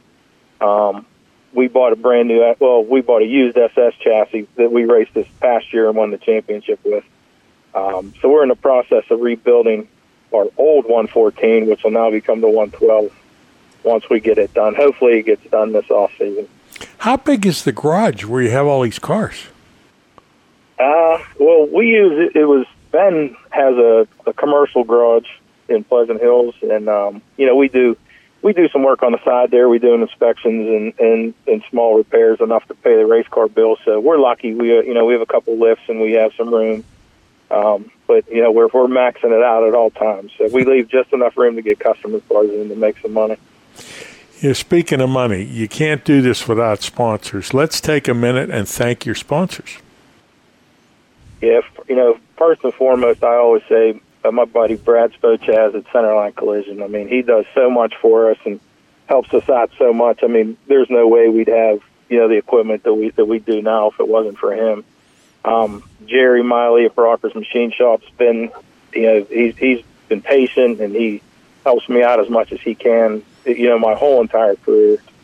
Um, some nice you know some nice uh, secondary sponsors. We have Duffy's Pop and Beer. We have Octane Graphics um, Ground Effects Landscaping, Lasso Construction. Um, you know, just a lot of great guys that, that help us out, you know, every chance they get. I don't think you could get a finer engine builder than Jerry Miley. I mean, he is so good, and he's been doing it for so long. Uh, very, very seldom do I ever hear of anybody with a Miley engine where they got problems. Yeah, no, I mean, he builds, he's, you know, I don't know how many years he's been building them, but, you know, he's so smart with the stuff, and, you know, he builds a hell of an engine, and, and I go to him for everything. You know, I was just down there, you know, this afternoon picking up parts, and you know, he's right up the road from my from my work, and uh, he helps us out with everything from bumper to bumper on the car. There's you name it, he's there to help. Good man. How about your pit crew? Let's take a minute and thank them. Well, you know, of course, Ben Laboon, um, my buddy John Hatless, uh, my buddy Adam, um, Mike Harris, AJ Poljak. Um, there's just so many people that help, you know, throughout the throughout the year. My brother Greg, I can't forget him. He's been around forever. Um, you know, he's there all the time as much as he can be, and you know, of course, my kids and you know my family. Michelle's got to be a pretty special lady. I've said this so many times, people are tired of hearing it. The mom, the wife, the sister, the ladies behind the scenes are the glue that holds the whole deal together. And without them, you're not going to make it. Yeah, you know the the, the patience of uh, uh, that, that you have to have to be a racer's wife, and the understanding, and you know, my mom went through with my dad, and you know, and, and Michelle with me, and now you know, us with you know me with Kayla, you know, the family with Kayla. It's like, you know, you you you, you know, you're just thankful that you have somebody, and you know, it's it's just great that they they let us do what we want to do. You know, you miss weekends away with the family, and you miss weddings, and you miss graduations, but you know that's what we do, and there's nowhere we'd uh, we'd rather be than the racetrack. Now, does Michelle get nervous when Kayla's racing?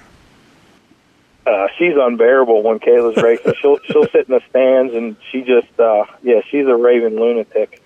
um, you know, and, and people ask me, like, you know, I never get nervous in a race car, but I wake up Saturday mornings and my stomach's I'm sick to the stomach until the checker flag falls in there, you know, in her feature. So yeah. it's an aspect of racing I've I've never been used to. You know, I'm not used to being nervous in a car or around a racetrack. I think that's pretty much, you know, any driver that has a son or daughter driving, they're the same as you, same scenario. Well, Dave, I want to thank you for being with us. Congratulate you on the three titles and the success of your team. And I guess the next thing is to pick up that fourth title at Pittsburgh. What do you think? Yeah, we're going to try like hell. We got a, you know, we got a good car and uh, we're getting a new motor and, um, you know, my plan is, you know, one more year in these hobby stocks for Kayla and and move her up into one of our cars. So hopefully I can keep it one piece for her for next year and get that fourth title. Dave, I want to thank you for being with us. You have a nice evening. You too, Don. Thank you. A message for all racers, race fans, or campers. Alternative Power Sources Incorporated, located in western Pennsylvania since 1995, we have proudly served homeowners and businesses throughout portions of Pennsylvania, Ohio, and West Virginia, offering a complete line of generators and the ability to provide turnkey projects. From sales and rentals to service, maintenance, and installation. Alternative Power Sources is dedicated to providing reliable generator solutions. Their brands include MTU, Kohler, Gillette, Yamaha, PowerTech, and ASCO. The experienced sales force has over 40 years' experience in the generator field, providing the resources to design the generator package to meet your needs and specifications and supply the specified products. If service is important to you, they are your source. Alternative Power Sources. For more information, call 1 800 894 4455. Pittsburgh's Pennsylvania Motor Speedway would like to thank all of our marketing partners who've helped make the 2020 season a huge success. Deal Automotive, Admar Construction Equipment, Keystone Coachworks, Crawford Auto Repair, Always Safe Traffic Control, Calusi Chevrolet, RockAuto.com, Mastro Ice, RacingJunk.com, Miley Truck Rental, Falcone's Moon Township Automotive, K&N Filters, Yingling, Octane Graphics, Precise Racing Products, Allegheny West Magazine, Zarin Truck and Automotive, Bazell Race Fuels, Coca-Cola, and Summit Racing Equipment. PPMS would also like to congratulate our 2020 division champions in the late models, Ben Police, in the Pro Stocks, Dave McManus, in the Hobby Stocks, Stephen Sheltman, in the four cylinders, Philip Bubeck, and in the Young Guns, Noah Bubeck. Be sure to check out ppms.com during the entire off season and get all the information you need about the 2021 season at Pittsburgh's Pennsylvania Motor Speedway. Are you in need of financial planning or portfolio review? Rick Sabo of RPS Financial Solutions is an independent financial planner who has testified as an expert witness on insurance and investment fraud. He helps people who are concerned about their portfolio or with other financial matters. His services include investments, pension, and 401k rollovers, estate planning, life insurance, and long-term care alternatives. As a registered IRS tax preparer, he can assist retirees with the completion of property tax rebate forms and other government tax reduction programs at no charge. Mr. Sabo does not charge a fee to meet with potential clients for a fact find. His office is located at 5061 Route 8, Gibsonia, PA. If you are in need of any of the services that he provides, Give him a call at 724 443 5720. That's 724 443 5720. Or email him at rick.sabo at jwcemail.com. Securities offered through J.W. Cole Financial Incorporated, member of FINRA SIPC. Advisory services offered through J.W. Cole Advisors Incorporated, neither J.W. Cole Advisors Incorporated or J.W. Cole Financial Incorporated, nor its representatives provide legal, tax preparation, or accounting advice. Persons who provide such advice do so in a capacity other than as a registered representative of JWCA, JWC. RPS Financial Solutions and JWC, JWCA are unaffiliated entities. Thanks for tuning in to Rappin' on Racing. I'm Lenny Batycki. Coming up next, a recording we did for PRNs at the track. Check it out.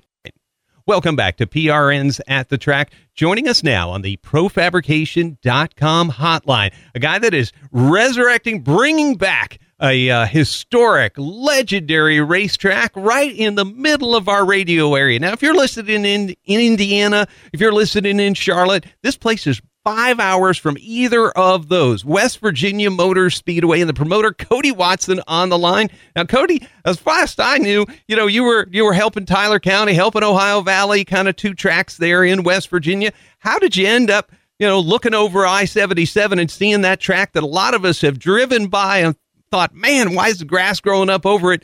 How were you able to take all of our dreams and bring this place back to life? How did it get started? Yeah, uh, absolutely, Lenny. I, I'm excited you give me a call here today, and, and we can talk to you a little bit about this. Um, so, yeah, just driving up and down the road, like you said, and kind of looking over and seeing where the place had gotten. And I even remember as a child, you know, one of my my first big races I went to as a kid, you know, probably ten or eleven years old, and um, you know, grabbing a lawn chair and and heading up on the hillside. It just had a different feel to it, and you saw the big names and stuff rolling out. And so I remember, you know, even even those times, you know, uh, just the kind of what West Virginia Motor Speedway meant to the people and the community, uh, the state even of West Virginia. And so, um, you know, seeing it set there dormant and kind of just knowing that, you know, if it's set too many more years, it was probably going to, going to be gone, and uh, you know, really just too far. And it, almost the case even with us getting in there now. And so, uh, I knew that that we had to kind of come up with a plan and and see if we could make something happen. So we put out some feelers early, early, um, even spring and summer last year, uh, this past year, and uh,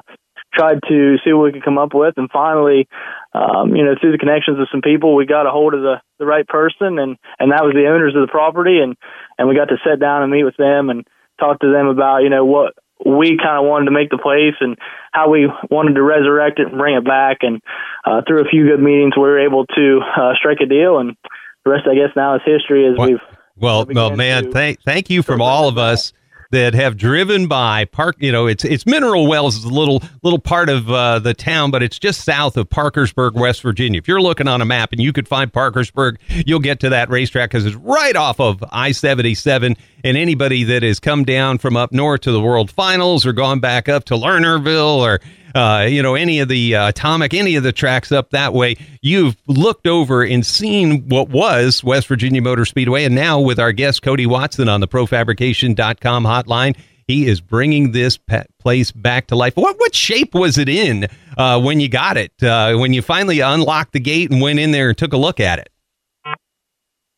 Yeah, yeah, absolutely. I, I mean, you look from the from the side, you know, from the interstate as you're driving by, and you kind of obviously see that's run down and overgrown, and uh, you you speculate that you know some things may be worse than others, and uh, you know some things hopefully not bad. And so we get in there and, and we start taking a look at you know what's good and what's bad. And and thankfully the building's all built out of you know a nice block structure. And so those were all uh, pretty structurally sound. All the roofs had to be replaced which uh, has, has now been completed and and water lines fixed and some electric and and stuff replaced. But all in all i mean it wasn't as bad as maybe some people uh thought it would be. And a lot of cleanup a lot of trash you know and dumpsters being hauled out and uh, a lot of weed eating mowing and painting. And and it's it's really looking i've had people stopping by every day telling me it looks as good as it ever has. If you're a race fan in the 80s and 90s, I mean, West Virginia Motor Speedway, a very iconic place, uh, you know, multi-million dollar facility, kind of ahead of its time in a way, uh, especially, you know, for West Virginia when everybody was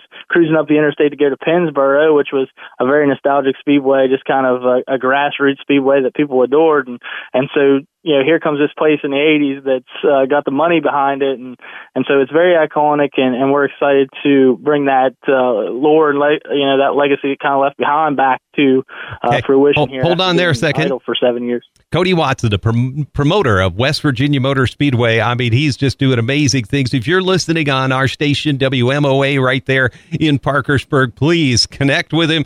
If you got a business, help him out. Uh, this is uh, just fantastic news to uh, you know the entire racing world that uh, a shape, a track uh, like you mentioned, that uh, you know ahead of its time and now uh, coming back. Let's get to the meat of the matter uh, here on the ProFabrication.com hotline. And speaking of ProFabrication, headers, exhaust, all the parts and pieces that go with it, just a click of a mouse away at ProFabrication.com. Cody, what kind of racing are we going to see in 2021 at uh, West Virginia Motor Speedway? What do you got cooking?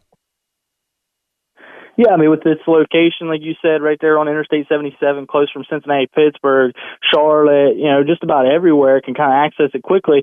You know, it's key to us to do variety. So uh, that's kind of what we did with the schedule. And we've got uh, big 410 sprint shows. Uh, August, uh, I, I believe, 6th and 7th is a big uh, 20,000 to win uh, 410 sprint weekend. On June 4th and 5th, we have a uh, possible 40,000 up for grabs for super late model teams. It's called the uh, Historic 100.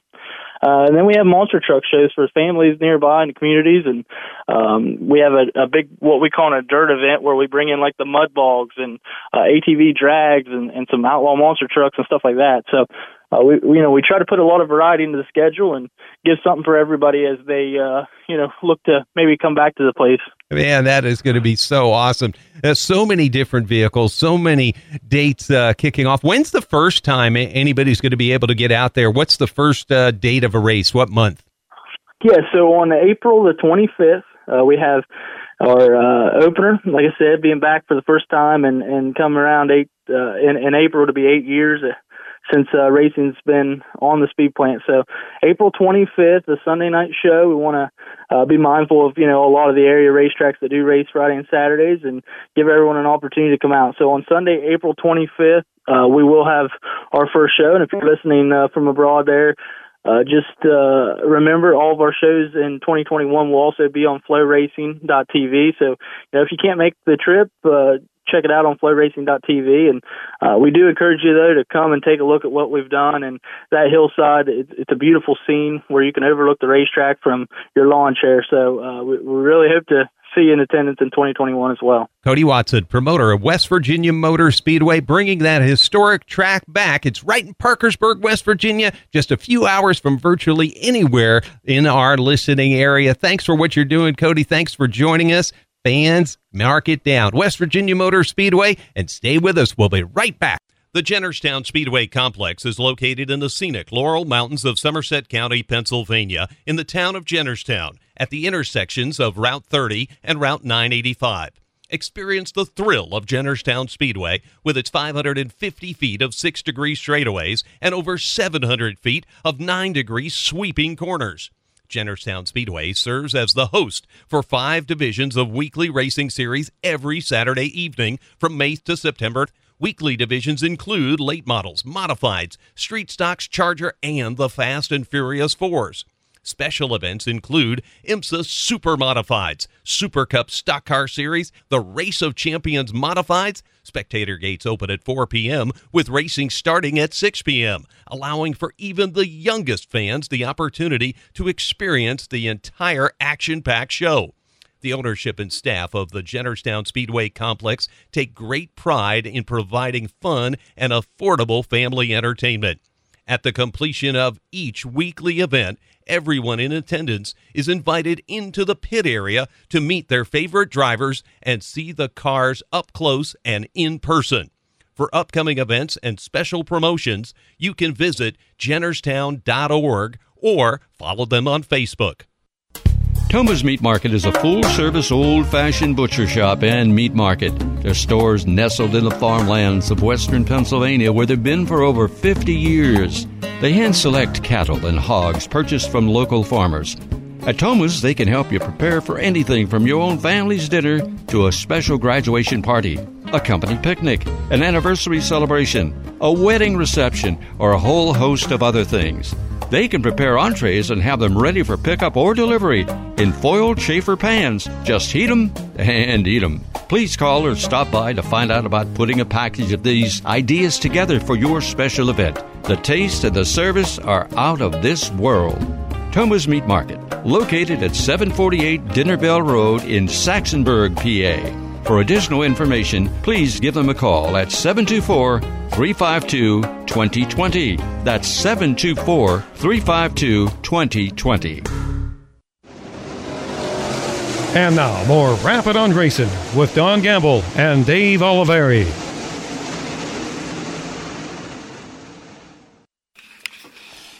Listeners, from time to time we get like to get out and, and talk to our youth as we're trying to grow this grassroots racing. And uh, we're currently on a Saturday evening in mid January, a, a blustery day. We took a drive up to the Butler area, and joining us is Dash Osmer. Dash, welcome to Rappin' on Racing. Hi. Dash, you've been involved in karting for quite some years. I've, I've watched your karting career. And this past year, you jumped into the uh, 270 micro, which we'll get into that a little bit. But during the t- crazy 2020 year, I, I was set to interview you midsummer, and for some reason, you have this nickname, the Hoonigan, and we're going to ask, you're going to, we're going to find out. Uh, I surprised you on this one, how you got that nickname, and why you really shouldn't climb trees and fall out of them, and it kind of delayed your racing career a little bit uh, this past summer. But um, let's you know talk about 2020. Obviously, you know you were shelved uh, with a broken, I think, left leg, and but you made good use of time. And, and one of the things that the Osmer family always has done and continues to do is to give back. And you, and you at a young age of 12 took it upon yourself to, in the early parts of the pandemic, to do some things. And I want you to tell the listeners what you did in your area and how special it was.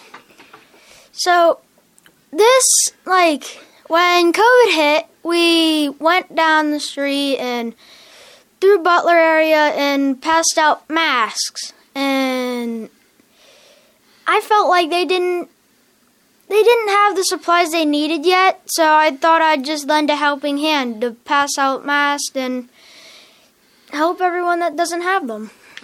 The masks at that point in time were in such a short demand. I mean, it was very difficult to get a mask. Where did you get the mask, and you know, and how many did you pass out to the local residents in the Butler area? I passed out like a couple packages actually, and some of our sponsors gave us them, and we got some from stores. And it was mostly our sponsors that gave us the masks. When you went and knocked on a door, or you did this. Uh, we'll say it in this day and age, is a cold call. Uh, no, no one was expecting a young man, Dash Osmer, to walk up and knock on the door. And you knocked on the door, and Mr. and Mrs. Smith opened it up, and, and you said, you know, hey, I'm Dash Osmer, and I have mask for you. How, how were you? How, what were some of the responses? I'm sure they were very heartfelt. One of them was came out and said, "Oh my gosh, thank you!" Because they said they didn't have any masks, and they were on like three left, and most of the people were like really happy. Also, this during the holiday season this year, and this it was just a difficult season. I mean, we for the first time in my lifetime there was a virtual Santa, which I guess was a little bit different. But you and your dad and Wes, and we'll say your whole family, you did something with the race car. So let's tell the listeners what you did with the race car over the Christmas season. We so we got this uh, generator and we got a bunch of Christmas lights from the store, and we put them all over my car. And we drove around to my sponsors and just through the streets and stuff. And it was lighting up, blinking, and a bunch of people came and took pictures. And I can't say how many people came up and said, Hey, look how cool that is. And we just had a good time.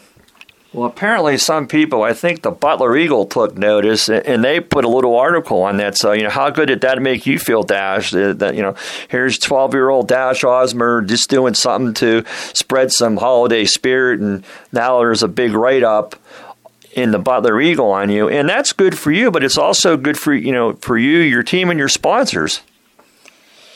Yeah, it makes me feel really good about myself and makes me happy that people who couldn't see Christmas, could see Christmas because they couldn't go to the Christmas stuff. So I brought the Christmas stuff to them. Well, that you know, for myself, you know, I commend you, you know, for such a young man to do that. That you know, that's very, very special. Well, you know, talking about special things, you know, we're into the 2021 year. We're just going to put 2020. Everybody wants to put that in the back burner, but big plans for Dash this year. I, I, think you're going to start off a little bit early. I had an opportunity with you and your dad to go in the shop and to look at the the race car. It's kind of typical January fashion, torn apart, and but while we were in the shop, Dash, one of the things that we talked about was, and I know you did this with the go kart, you're hands on. You're just not that hired gun that jumps in the car and you know the bro- your brother or dad works on the car. You're out there learning, and you know sometimes you learn from it, sometimes you make mistakes from it. But you know in racing, that's the only way you get better. So we're in the garage most of the time. He teaches me how to do working on the car, like changing parts and the gears with everything that we do. I make some mistakes and we learn from it and so far we haven't really made one, uh, many mistakes except for we put simple green on it and it oxidized everything. Wow, that you know that that if you don't have a race shop story, you don't have any stories. But Dash, Listeners, if you're just joining us, we're talking to Dash Osmer. He's a 12 year old. He runs a 270 micro sprint with the wing. And I got educated because there's ones with the wing and without the wings, and there's 600s. And but Dash is in the 270. Dash, you traditionally ran go karts and were very successful in the go karts. And, and, a lot of the young drivers that I talk to, you have that learning curve where you're very successful in the go karts, and all of a sudden you move up into something new and a little bit bigger and a little bit faster. Now, you had some success last year. Uh, you ran some races at Blanket Hill Speedway and you picked up a couple wins. This year, tell the listeners what Dash's plans are. My plans this year are to go to Blanket Hill, get the championship, and slowly learn with the adults and try my best, have a lot of fun. Now, when you race against the adults, do you feel like like you're you're equal to them? You know, here here it could be you know here's Joe Smith in there that you know he's a 42 year old, you know, successful business person. Here's young Dash racing. And do you do you treat them any different if you're going in? Do you slide them? Mm, we treat them the same. I definitely feel we're equal because I can stay with them. And the only parts that I have trouble with is just going past them. But we're learning to do that this year. So you're going to be running at Blanket Hill Speedway. And I, I know the Osmers. I've known them for many, many years. I, I know you're just not going to sit home and, and, run Blanket Hill Speedway. Your guy, your dad and mom, you guys are adventurous, got the campers and whatever. You're going out traveling somewhere. So I think somewhere in 2021, Dash is going to be heading to North Carolina or heading over to Indiana or Ohio. Yeah, we're trying to go to goods this year. We're going to try to, but we're looking at somewhere in North Carolina, go traveling, and our most likely places are places near PA. So, beside Blanket Hill again, and I don't, I'm not all that familiar with some of the tracks. Is there anything local in a, amongst the area that you can run these at? Any goods is little bit over by the Canton area, which is not really Pennsylvania. Is there anything out around you know, the Harrisburg area? Uh, Dad shaking his head here that there's something out there. So, you know, maybe you might venture east a little bit too? Yeah. We're definitely going to go through east and a lot of places that we're going to go that's near us. Listeners, we've been talking with Dash Osmer, and what we're going to do is we're going to take a break for a commercial, and we'll be back shortly. Pittsburgh's Pennsylvania Motor Speedway would like to thank all of our marketing partners who've helped make the 2020 season a huge success. Deal Automotive, Admar Construction Equipment, Keystone Coachworks, Crawford Auto Repair, Always Safe Traffic Control, Calusi Chevrolet, RockAuto.com, Mastro Ice, RacingJunk.com, Miley Truck Rental, Falcone's Moon Township Automotive, K&N Filters, Yingling, Octane Graphics, Precise Racing Products, Allegheny West Magazine, Zarin Truck and Automotive, Bazell Race Fuels, Coca-Cola, and Summit Racing Equipment. PPMS would also like to congratulate our 2020 division champions in the late models, Ben Police, in the Pro Stocks, Dave McManus, in the Hobby Stocks, Stephen Sheltman, in the four cylinders, Philip Bubeck, and in the Young Guns, Noah Bubeck. Be sure to check out ppms.com during the entire off season and get all the information you need about the 2021 season at Pittsburgh's Pennsylvania Motor Speedway. A message for all racers, race fans, or campers. Alternative Power Sources Incorporated, located in western Pennsylvania since 1995, we have proudly served homeowners and businesses throughout portions of Pennsylvania, Ohio, and West Virginia, offering a complete line of generators and the ability to provide turnkey projects. From sales and rentals to service, maintenance, and installation. Alternative Power Sources is dedicated to providing reliable generator solutions.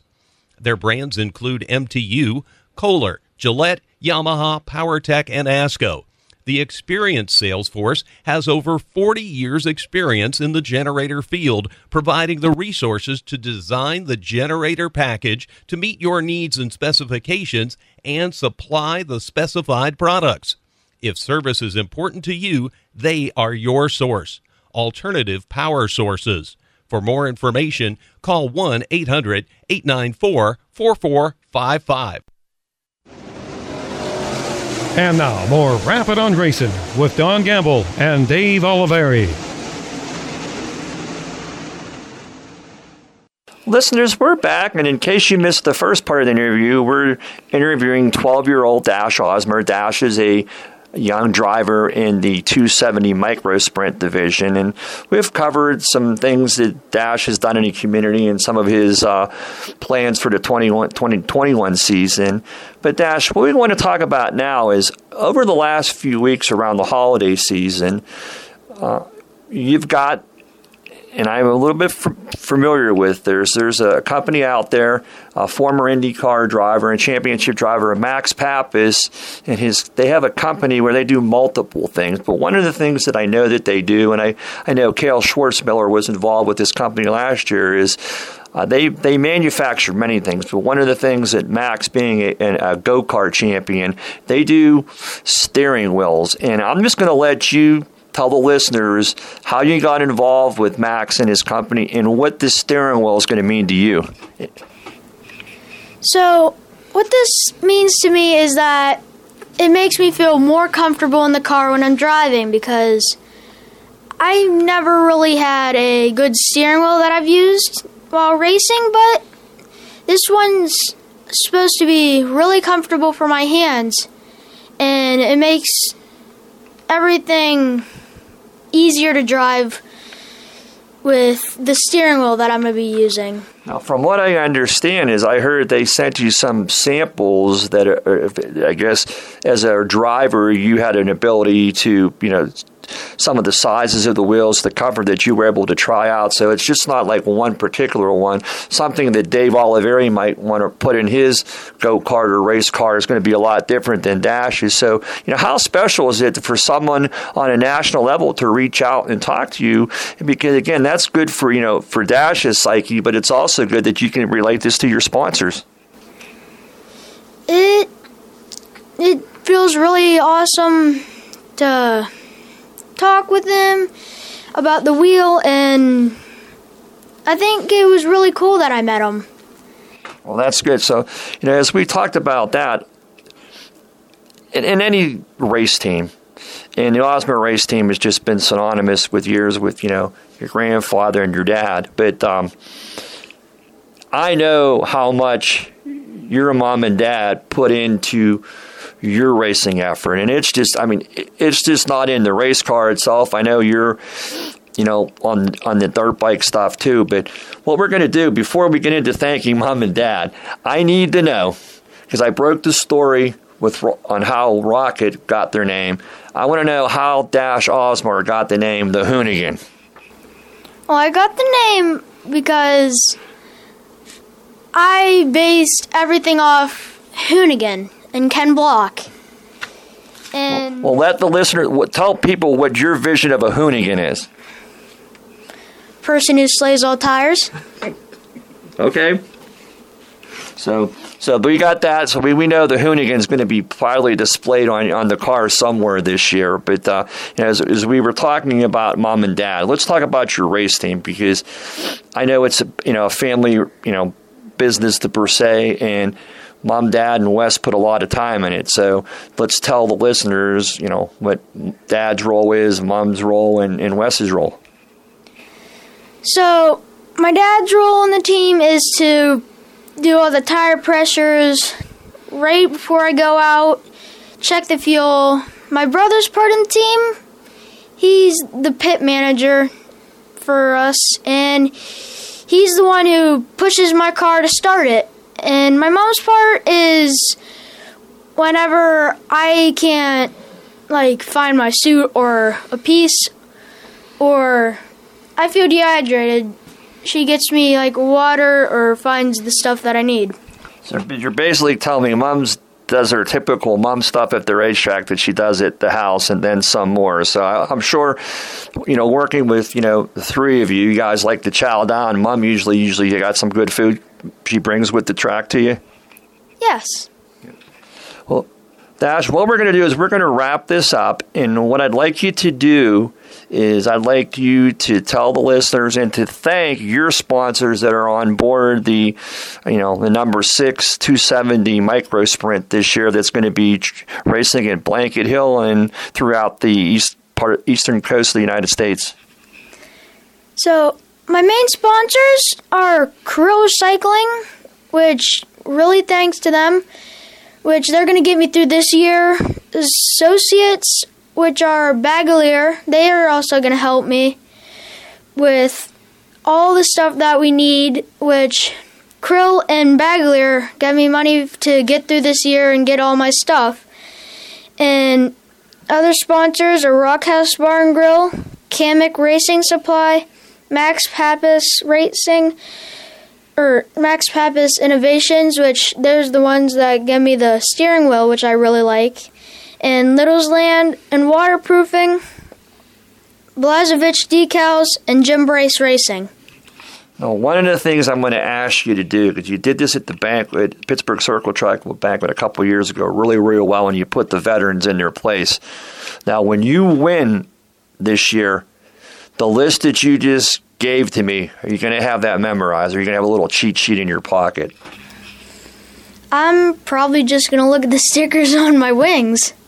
Well, that's a good answer. That's the answer I wanted to hear. Well, Dash, I wanted to, you know, I want to thank you, myself and Don Gamble, for you know coming on the show. It's really great to see young talent come up, and you know we've watched you know, we're watching you. We've watched your dad come up through. I mean, he's still involved with the vintage modified with Les Myers, and then your granddad. So uh, we're going to there's still going to be some Osmer orange on the car. We got a little tinge more more blue, a little bit less orange, but uh, I think we're going to have a great year with Dash again. Um, thanks for coming on.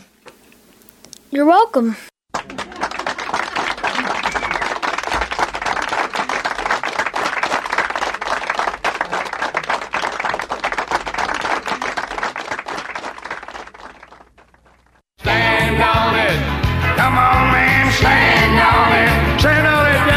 Jennerstown Speedway proudly presented Rappin' on Racing, the Tri State's number one motorsports talk show. Today's program was brought to you in part by our marketing partners. Recognized by the Eastern Motorsports Press Association as one of the top racing shows in the eastern United States, be sure to join us the first Monday of each month during the off season for more Rappin' on Racing. Stand on it. Come on, y'all, stand